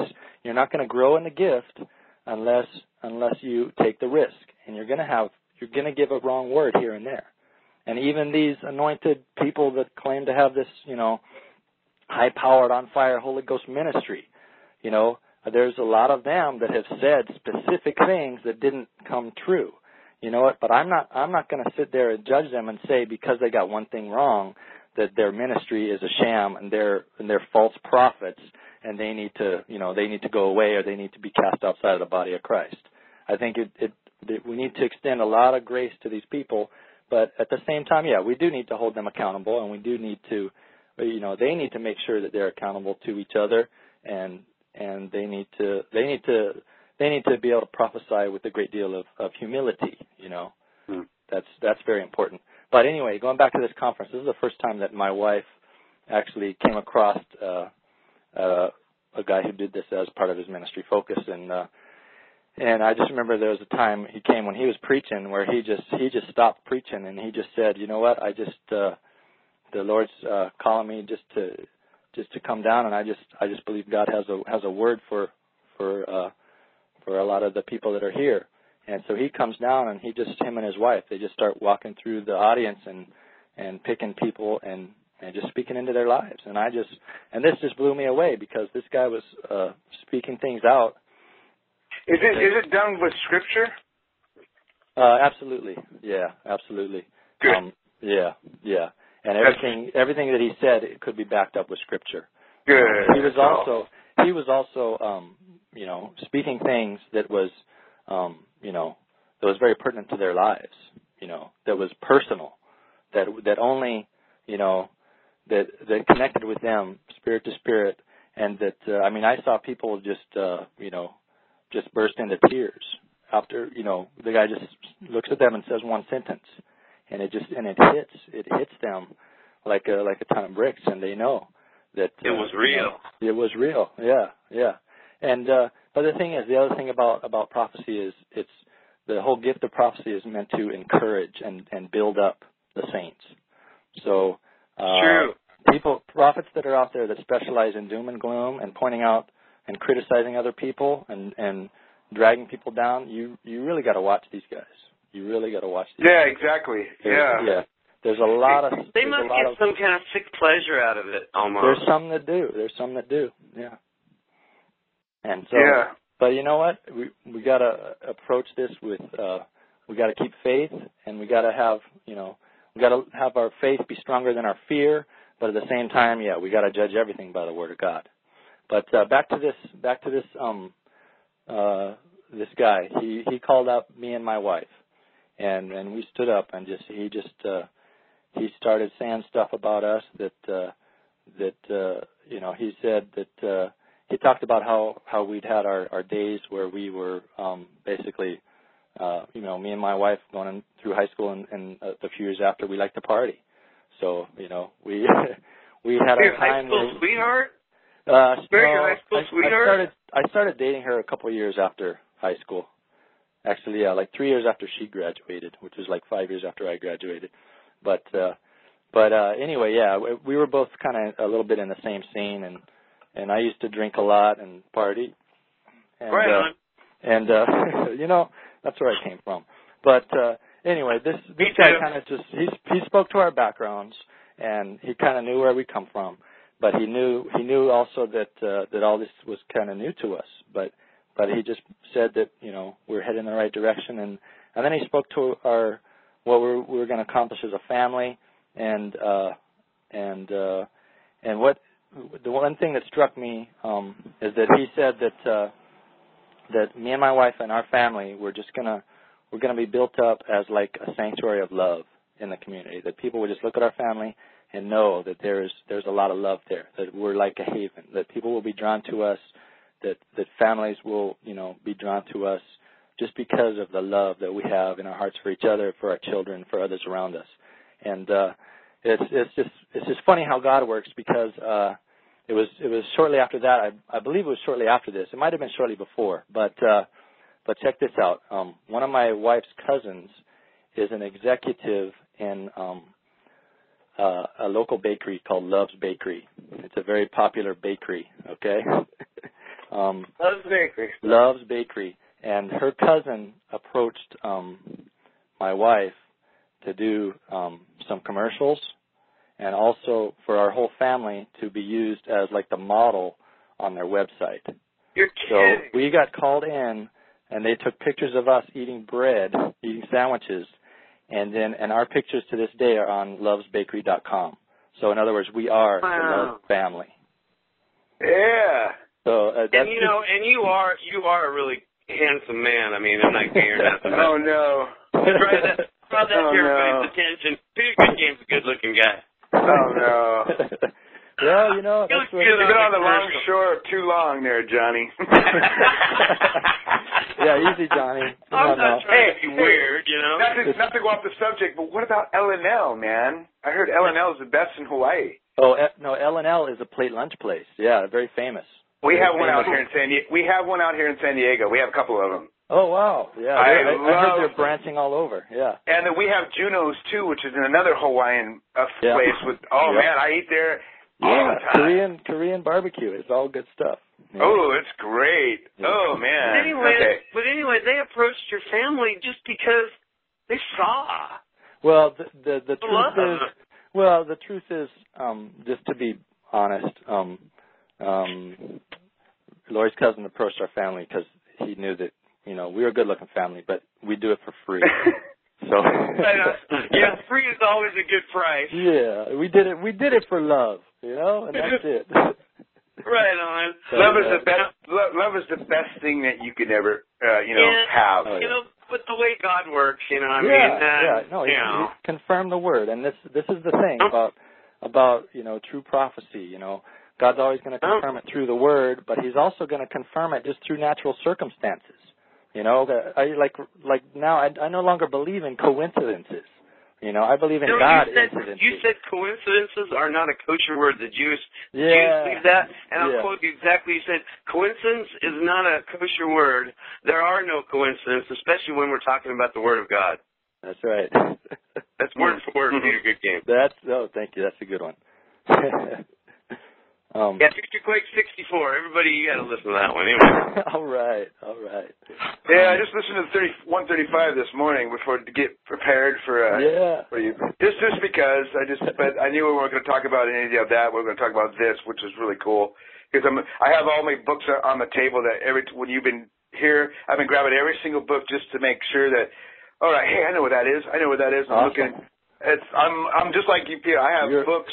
Yeah. I'm a, I'm a book nerd. I, Oh, I love reading, reading, reading. I don't read Yeah. novels. I read fic, Oh, uh, yeah, I- nonfiction. I mean, I yeah, fiction. I got no place. Even like Christian novels, you know, like end time stuff that a lot of people are really into. I, it's just like, what's what's that going to do for me? You know, I don't It's- understand. I kind of say I call it. Augustine calls it theatrical theology. Uh, yeah. So it's like you know, it's it's okay if people want to do that, but it's like you know, if it leads people to Christ, you know, and Christ is preached. Paul says, don't you know, do not you know true. uh, pro- true. Prohibit them.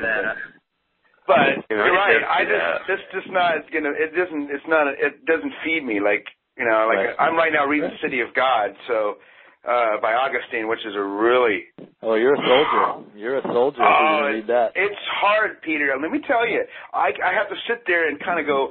I meditate like on a section. I'm like, Yeah. what? You know, and uh, Yeah. he's a hard read. So Yeah. let anybody know, he's a hard read, but he's really good. I think he's one of the best we've ever heard. But Well, he is, but you got to watch out. He's also a cessationist and a and a what what is he? He's not a millenarian. In other words, he thinks a thousand year reign is is that we're in it or whatever. Anyway, yeah. it- uh, actually, but- I don't know. He was both post or A. I don't think he nobody Oh, okay. really can identify what he was. I, I still don't know yet. Yeah. That's why I quit. But listening anyway, to- yeah. Yeah, go ahead. Well, go just ahead. his, just his constant, or excuse me, Augustine's own personal testimony. I just think that's very powerful. You know where he came from, and and Oh how yeah, he came had the a Lord. heck of a life. Yeah, yeah. But uh, okay, yeah. Back to Anyway. uh, back to okay. We're in the fall of of 2008. Um, uh, right after after the this conference. Yeah, right after this conference in uh, in Waikiki in October, um, and I'm still at the same job now. Been at this job for like six months. Um, it was kind of a strange situation. Uh, the contractor lost money on the job, but I stayed on the job just as I, I began to work directly for the owners, and they had all these different projects for me to do. So uh, once again, it was just it was just me, uh, me and the Holy Ghost working on that place, and uh, and I had a young guy, uh, a young uh, guy who was the uh, nephew of of the owner, uh, helping me. Um, but uh, yeah, I was just uh, throughout this whole time, you know, I'm just I'm just getting I just felt like I was just getting filled with with the spirit of God, you know, just surrounding myself with with testimony, um, with with teaching, with powerful teaching, um, and and you know, trying to surround myself with like-minded Christians, and I'm just getting filled up and filled up and filled up. And I just remember one time um, driving to work. You know, I'd I'd, I'd drive to work and I'd listen to uh, like worship music and stuff, and uh, and I'd pray on my way. And there was there was a time that I would actually stop um, on the side of the road in a certain neighborhood, and uh, and just pray before work every morning. You know, just that God used me that day, and and Mhm. uh, and you know what? I I there were times where the presence of God came into my minivan, and it was just it was just heavy, and I just get this like tingly feeling all over, and I knew that God was there, and tears would come to my eyes, and and uh, it was just heavy. It was just a heavy time in my life, and uh, but uh, now here's here's where uh, uh, things get interesting. Um, I remember uh, this is a this is a few weeks after that conference. Um, I'm just driving into work, and uh, and I'm just uh, it's just like the spirit of God's just welling up in me, and I'm just I'm just feeling all these like euphoric feelings, and just just in love with God, and and I just just something something came up in me, uh, like with from within my spirit, just this desire to articulate and to speak out loud what I was feeling and trying to put into words what I was feeling. Okay, and this is this is kind of weird, but this is No, what came out of this is what came out of my mouth. You know, I had this desire to speak it out, and I so I opened my mouth with with without any premeditation or anything, and this is what I said. I said out loud. I said, I feel like I am becoming a holy hand grenade. Cool. You got that? I Yep. feel like I'm becoming a holy hand grenade. Like God is just filling me with His power, and but it's in order to so that I can explode. Okay, so Right. that's that's what I that's what I was feeling. That's the that's what I articulated that I was becoming a holy hand grenade. And right after I think that, you are. I think you are. but this gets deep, man. This gets deep. This is this is fun stuff because you know you just we as Christians we gotta we gotta pay attention even to the words that we speak. You know, as the Spirit moves us. Um, so Yeah. right after speaking that out loud, I was like, wow, where'd that come from? You know, what's that all about? So I just I just you know, and I also thought to myself, that's perfect. That's that's weird, but that's exactly what I feel like. That was just a perfect way to articulate what I was feeling. And so I just, as I'm driving, I just, I just said a prayer out loud. I just said, Lord, um, you know, show me what it means to be your holy hand grenade.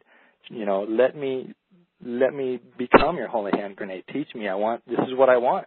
You know, and then I also I said something like, you know, teach me how to, how to pull that pin. You know, I want to, I want to explode for you. I want to, I want to destroy the devil's work. You know, Jesus, Jesus came, Jesus was sent to destroy the works of the devil, and and Jesus said to us, basically said, as the Father has sent me, I send you. So we got Yep. the same, we got the same commission. You know, Jesus wants to use each one of us, um, you know, to do the same, to do the same kind of miracles and stuff, and to use the same power that that that that you know that filled him. Um, so anyway, um, that was that was just weird, and so I, I but I kept praying that prayer for I don't know a few days, maybe a couple weeks after that, and then I kind of just uh, I kind of just forgot about that. Um, but then uh, after this time, um, I was I just I needed an avenue. I needed someone to I needed basically I needed training. I needed I needed an outlet, you know, to be able to to have an environment where I can actually uh, put into practice what I've been learning and what I've been listening to and, and the testimonies that I've been hearing. So I decided to. Um, one of the sponsors of that conference had been uh, this ministry called the Healing Rooms. Okay. Oh, I know about them very well. My, Really? My cousin, my cousins are uh, actually my mom's cousins. They're older than me. They've been doing this with the Philippines for years. The Healing Moon, uh, Room Ministries. Wow, wow. Yeah, I, I'm, so- I wonder if it's the same thing. This is this is the healing healing rooms. Um, um, it's an international thing. Right now, there's actually over Yeah. a thousand worldwide. It's been like ten years since they started. But uh, the guy who started this, his name is Cal Pierce. He came from Bill Johnson's church um, and restarted the healing rooms, which has really began with uh, uh, John G. Lake's ministry back in like the 1920s. When he died, it's kind of, this whole thing kind of died away. But then Cal Pierce, uh, he's got his own personal testimony of how God opened everything up to him. I was gonna shout out. Ken, I was gonna shout out Ken and Lois Pixley, who who they they still carry the- they still do this the healing rooms. Just like I think it's the same it's the same people. You know what yeah. I mean? Yeah, could be. Like with you, I think they are because yeah they're they're cousins They're- of mine. wow, they were and telling me about the healing room. Yeah. Uh, no, they they're, live up in I guess near uh uh Johnny, and they go out Oh. every year. They go to the Philippines to do the healing. They I do it up there too. So they were Yeah. telling me about it. I was like, really? Yeah. Uh, You know? Well, Go it's, it's based in Spokane. Um, but okay. Anyway. Oh yeah, then there we go. It's they're, they're part of that ministry. That's Oh, pretty cool. That's Right awesome. on. That's awesome. So uh, there was there's a couple who who came to Hawaii to start that the healing Rooms, healing rooms ministry in Hawaii, um, and they were the sponsors of this of this conference. So I just went onto their website and I saw that they do training um, like uh, like every couple months. They just have a Saturday where they uh, they just invite people to come and they just teach, and then they they give a training and then they actually invite people to uh, to be a part of the ministry. Uh, and the ministry is simply where um, people who need uh, prayer for healing come in and they fill out a short little form and and they get prayed for and and crazy miracles happen, you know. And they had a they had a, a, a lot of testimony of what God's done in those rooms. So I just thought that you know what I'm I'm gonna I'm gonna I'm gonna go to this training. I'm gonna see what this is all about. I'm gonna see where God leads me. So uh, that's what I did. I went to the training. I think it was in November, and then uh, they invited me back to uh, to be like a like a just someone who watches, just to see. You know, they don't throw you into a room with a sick person and let you start praying for them immediately. You know, and because I'd be, um, you know, I'd be scared to do that because I, you know, didn't understand how it was done. I wasn't even comfortable praying for other people. You know, it was just not part of my. I hadn't been tooled up in that in that respect yet. So uh so anyway, I went to the went to the training and was and was uh radically blessed. Um it was amazing and I met uh uh uh the couple that run it and then also their assistant directors. Um John and Linda, they're the directors. They're actually oversee all of um the Pacific. And they have rooms set up in Fiji and they've taken mission trips to Fiji and seen just radical things down there.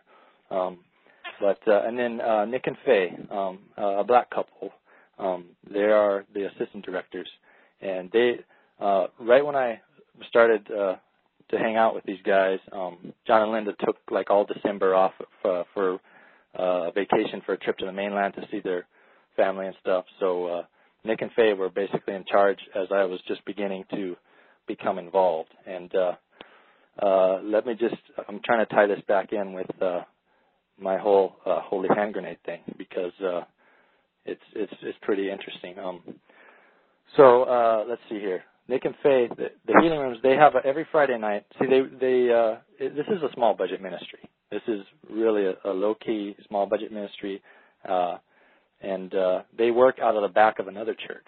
Another church has allowed them to use their space, um, and they just have uh, they have uh, uh, several rooms set up for they have like a, a, a area where people come in and sign up and they can wait their turn to be taken into a room to get prayer. Um, uh, so I I was uh, they only do that like tw- two Saturdays a month, you know. So, so this isn't anything real major. It doesn't consume a lot of my time. Um, but then every Friday night they would also be given the use of the sanctuary. So they'd have a little uh, low key uh, like worship service every Friday night. So I went to a few of the Friday nights um, and I went to uh, one of their uh, healing room sessions on a Saturday and just watched what was going on, and I was totally blown away, and totally felt like I was out of my league. You know that I would never be able to uh, to pray as beautifully or to be able to articulate. You know, it's hard. You know, you take the hand of a stranger, and and you're you're asked to pray for them. You know, you can speak to the issue that they have, but uh, but what I saw that blew me away was just uh, just how the prophetic um, how a prophetic spirit would come on these people and they would start speaking into these people's lives things that only God knew, you know, so it's much more than just a healing ministry.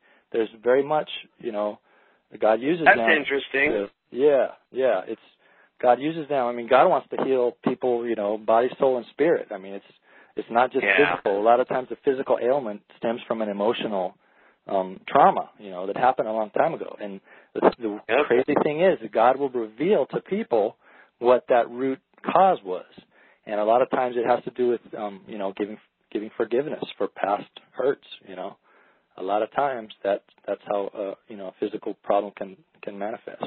But uh, but anyway, back to uh, the story. I think now I think we're we're in like uh, January of of, uh, of this year. Uh, we're getting close. Um, um, and I just uh, it's a it was a Friday night. My wife was working. My son I think was spending the night with another friend.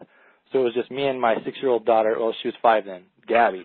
Um, we're just we're going to church on a Friday night, you know, and we're just we're enjoying it. My my little girl loves it because uh, they do like a flag waving thing. So she'd she'd go there and she'd be given a little flag, you know, like a long a long um one that just a streamer kind of thing.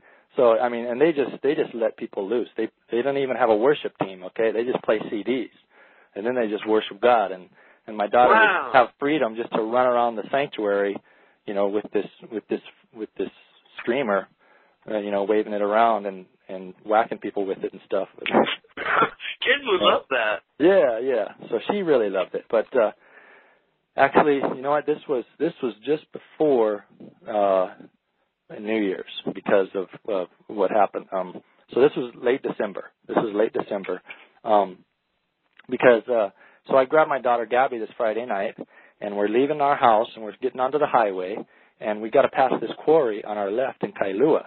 And as we're driving um up, you know, I'd always um I'd always uh, say a prayer on our way, you know, to church. Um, and this this Friday, I asked Gabby just to say a prayer. She's five years old, but I told her, you know what, Gabby, can you say a prayer? You know, just so we're so we have a good time tonight and that we're protected. So she just says a short little kid prayer, you know. And uh, immediately after she prayed, she we look up over the uh, over the quarry. There's like these warehouses and stuff right next to the quarry, and I see this huge um, fireworks display going off just major aerials. So like this is this is high dollar fireworks that someone is setting off, and it's not Wow. even night. This is like the week before. You know, someone over there had decided to, to launch all these fireworks. But I just leaned over my shoulder and said, "Hey, Gabby, check it out. Look at that. Look at look at those fireworks." And I said, "I believe that's a sign from God that He has heard your prayer." Yeah? So that's that's what I spoke. That's what came out of my mouth. Um, so then we go. that. Yeah, I mean, I'm telling you, us Christians, we got to watch what comes out of our mouth. and And watch watch for signs. Watch for signs. Absolutely, absolutely. So we get to church um this Friday night and uh it's uh it's uh, Nick and Faye who are leading the service and then uh and we're like almost near the end of the of the service and then Nick who's uh, just a tremendously anointed woman. Nick uh, Faye Nick and Faye, they're both tremendously anointed. Faye, she has a microphone and, and there's only about a dozen people there. You know, this isn't a huge this isn't a huge ministry. Um and uh so but she just starts she just starts um prophesying over people. She just something came on her where she said that, you know god god wanted to give a word to every single person that was in the service that that night.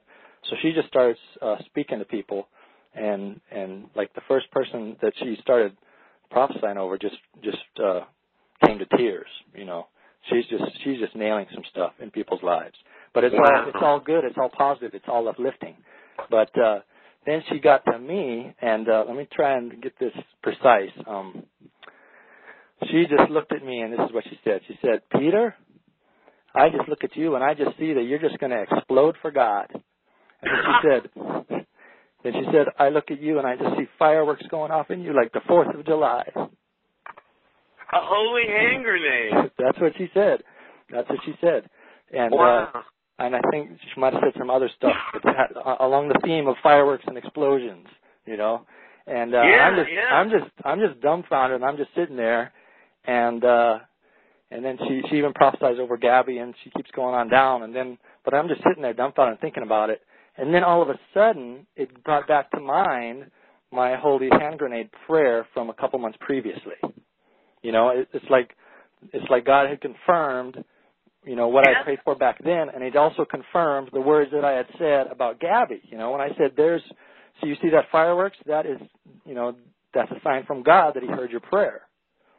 You know, this this is Yeah. just the cool stuff and the cool way in which in which God works. With one Yep. simple word, He confirmed a couple of diff- different things in my life. So I started to share that with Faye, and uh, and she was blown away. You know, and this is the other thing. You know, when when someone goes out on a risk, you know, and prophesies into someone's life, they need they need feedback because it's it's it's not easy. It's not easy to to step up and to say, you know what, I I believe I have the word of the Lord for you. That takes a great deal of Feedback risk. how? Feedback how? Like you were right or you were wrong, or or thank you for hmm thank you for caring about me to do it. Wh- What do you mean? Well, I mean, I mean, you got to support them and let them know that they nailed it, especially when they do nail it like that, you know. When, Gotcha. And, and you gotta you gotta let them know, and you gotta encourage them because uh, you know prophetic ministry is real hard. You can easily get burned out, and you can easily get discouraged if you don't have, you know, their and their job is to uplift and encourage us, and it's like they they provide so much fuel for us, you know, for people that are in contact, you know, on a regular basis. That you know, I mean, this couple they're like they're like part of my inner circle. You know, I lean on them heavily, you know, and and John and Linda also, you know, but they're they're they've poured so much into me. I just got to make sure to remember to to you know do the same for them. Um, but uh, Right. on, Yeah. yeah, on on the- on the same theme. Um, then I then I started to uh, then I started just to to think back on. Well, okay. Here here's the thing. Um, I told you that I was working with this young guy that was the nephew of the the owner of my house. Yeah. Um, one of the first times I stepped out in faith um, because I was I was sharing with him what I had been going through. I shared with him some of the end time stuff that I covered, which really scared him. But then I also shared some of the amazing stuff, some of the positive stuff, some of the like the miracles and the testimony that I've that I'd heard, that I listened to, that I'd been involved in. And it and I just knew that this was a young man that uh that was totally receptive to to accepting Jesus into his heart.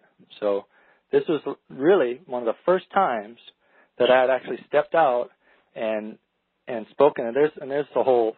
This is another God setup. I mean, it had to do with the time and the place, and even what song was playing on the radio. It's like I I was like you know testing God. You know, do you want me to do this? And uh and a specific song came on that was his song that he had already said that he he loved. Anyway, um, bottom line is I reached out to him and I said a prayer with him and and I brought him to uh I brought him to you know I brought him into the kingdom. Giving knowledge of Jesus. Absolutely, yeah. And he said a prayer and he accepted Jesus into his life and I and I just prayed over him and I I invited the Holy Spirit to come into his life and to fill him up and and we both when I ended that prayer it's like we both had a hard time uh remaining vertical because the presence of God was so strong in that room. That little workroom underneath their main house.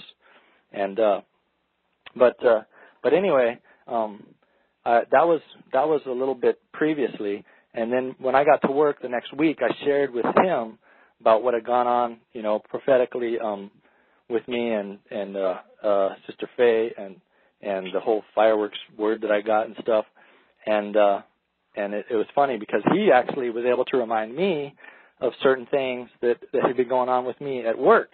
Um because there was an instance where um someone had come to visit the owners of the house and as they were leaving um they were like commenting on the on the carpentry and and on the finished work and and saying that it was good and and then they saw me um peek my head around the corner you know and they just said hello yeah i'm the carpenter that's been working on it. And this lady just out of nowhere like she's like an older lady like very conservatively dressed long long dress hair up in a bun but uh she pointed at me and in a real loud voice she looked at me and she's commenting on my carpentry work you know she pointed at me and she said you're the bomb okay i said you're the bomb Hey, You're the bomb. yeah. Hey. So, so Jaron, my so my young friend, um, after sharing the testimony of the holy hand grenade and how that had been confirmed, um, so he's he's just pointing that out to me and saying so. So all, this had happened like like several weeks earlier. So all, all up until that time, he kept referring to me as the bomb, you know, and I'd even play with him, and I'd let him do, you know, a little bit of carpentry on the side, you know, helping me out, you know, I let him cut a piece of wood here and there, and then you know like when he when he would cut a piece uh right and it fit i'd i'd say poof you know you got a little poof there you know. I'm the bomb. I got the big explosions you know. I'm building all these cabinets and i built this like three thousand uh cabinet that has a tv lift in the middle for a flat screen and all that stuff Cool. anyway i was i was just making fun of him and you know uh in a in a lighthearted sort of way but uh but he'd reminded me that you know for the last few weeks he'd you know he'd been referring to me as the bomb. You know, it's just just another one of those little things. Just another one of those little things. But then at the end of the week, um, um, we're just we just had a blast together, just just talking about God and and you know it, it it's reached a point in my life where you know I I really don't feel uh, truly alive unless I'm talking about Jesus. Amen. You know, I'm Yeah. getting that way. well, he's this, you know, it's, the thing about it is in our lives, as you know, exhausting as we get, that's the only thing that should, you know, continue to motivate us to be, you know, that there's no way we could do anything without him, you know, That's right. at all. Yep. And I'm the same way. Uh, you know, the Iron Show. I mean, that's out of a need of mine. You know, to yeah, talk. You're right. You just don't feel alive. It's like you start Like- fall, if you fall into a little, uh, you know, stumble there, you start missing it. Mhm. Let's start going, man, you won't go further with what you're going to get into. You know, that if you stumble, you're going down a, you know, uh, all, you know, different than the pilgrim's path. You know what I'm saying? Yeah. You know, Yeah, we've you'll, all been you'll, there. You'll feel that, that missing. You'll be like, "So- I'm missing something. I'm miss, I'm missing the Lord. And you'll get Yeah, right back on that pilgrim's path. I love the pilgrim's That's- progress. So, Yeah, yeah. Yep. So, But uh but, but yeah, I, so all through that week afterwards, we're just we're talking about all this stuff. And oh, another cool thing is uh that uh he had been something weird had been going on in his life. It's like everywhere he looked, he saw hearts. Everywhere he looked, Oh, he wow. saw hearts. So I just I spoke over him, and I just I I used the scripture like uh that refers to David saying that he, you know he had God's heart. I can't remember the exact scripture, you know. But yeah, a man David, after a man, after, a man after the God's Lord's heart. own heart. Yeah, yeah. So I like spoke that over him, and I just said, you know what? That's just that's just God calling you, saying that you know that you have a pure heart, that you have a good heart, and He just wants to draw closer to you, you know. And he was totally blessed, and like all that week, you know, he'd he'd look down at a at a on the ground and find a, a rock that just stuck out to him that was shaped like a heart, and he even like cut off a, cut off like a he was doing some uh, yard work, cut off a tree branch, and came back, and the knot on the edge of this branch was just like a heart. I still got that piece of wood, but uh, but it's just weird things like that that that manifest in the natural that that that we can t- that you know we're supposed to take it and understand that that's God speaking to us. But uh, Yeah, I think a lot of us don't really don't really look to search Yeah. for those signs. yeah, well, You know? yeah, it's it's just it's amazing how God works if we just take the time to you know to just walk in the Spirit every day and to be able to identify that kind of stuff. And my wife, she takes it to a whole nother level. I mean, she's every little thing is just like, oh wow, you know. And I sometimes I just roll my eyes, you know. But God bless her, you know, for being able to use every little thing as as a source of encouragement from God, you know. But uh, anyway, back to my friend and, and that week. This is the last um like holy hand grenade uh thing. Um I just remember at the end of the week, um and that weekend was uh like uh New Year's Eve or something like that. Anyway, we're just it's before we got to go home. It's the end of the day, and we're just briefly talking before we say our goodbyes. And right after we say goodbye and we begin to close our car doors and get in our cars, the biggest aerial firework that I've ever heard explodes directly above us, just in a big boom. You know, it was nothing visual, but it was just a big boom. And we just get out and we just look at each other and point at each other and just start laughing. You know, Oh It was yeah. just, it was just a just a good way to send us off. You know. Could for get any more obvious, you know? so, you know, I'm still I'm still trying to still trying to step into you know what God has for me as far as this whole holy hand grenade thing. Hey, this is Johnny Boy, and you just heard the end of the first half of our Peter Good Game interview. We did almost a four-hour session, uh, and actually it was longer than that you include the pre-show talk we had.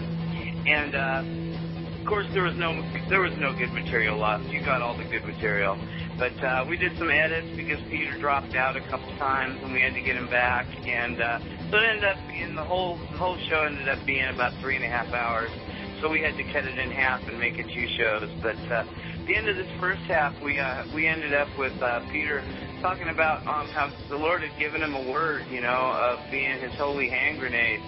I don't know about you, but he really he kind of blew me up. I'll tell you that much. Uh, this interview kind of really got to me.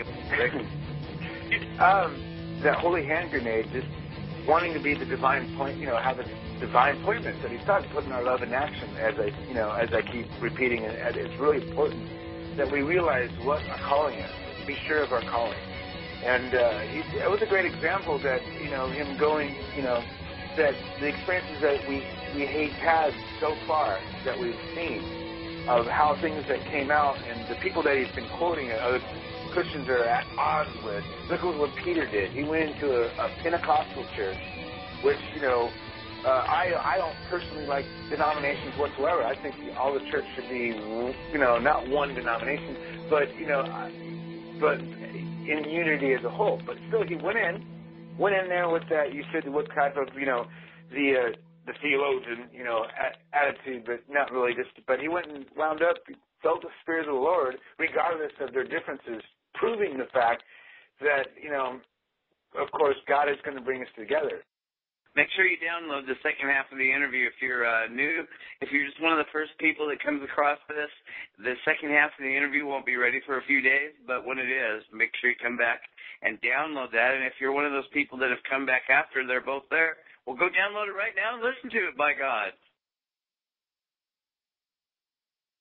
Yeah, Jesus and just, just remember, it's really, it's really essential. These are all essential stuff. I mean, uh, essential stuff right now for the present. It is wonderful to hear testimony of uh, Christ bearing fruit through someone, and uh, and how the Spirit you know works when we let Him work through our lives, and that's really important to remember. Uh, beyond all the other non-essential things about what's going to happen, God is working right now in the present and he we're in the present right now. The future is not here. We work today, and each tomorrow's not guaranteed, Christian. So we live in today, and we have, we we pray for those divine appointments today. You know, how can we be used, Lord? Anyway, I hope you enjoyed the first half of uh, Peter Good Game interview. Right, Johnny? Yeah, I hope you enjoyed the first half, and like I said, make sure you download the second half when it becomes available. If it's available now, go download it and listen to it. And uh, we we're gonna have Peter Good Game back uh, sometime in the future, and he's gonna update us with uh, all his uh, new adventures. So anyway, uh, thanks again for uh, joining us here on the Yeah. Show. And uh, we're gonna end it with our traditional one, two, three, goodbye. And I will start off the count this time. One, two, three. Come on. Johnny, are you still there? Shh, the cat's trying to sleep.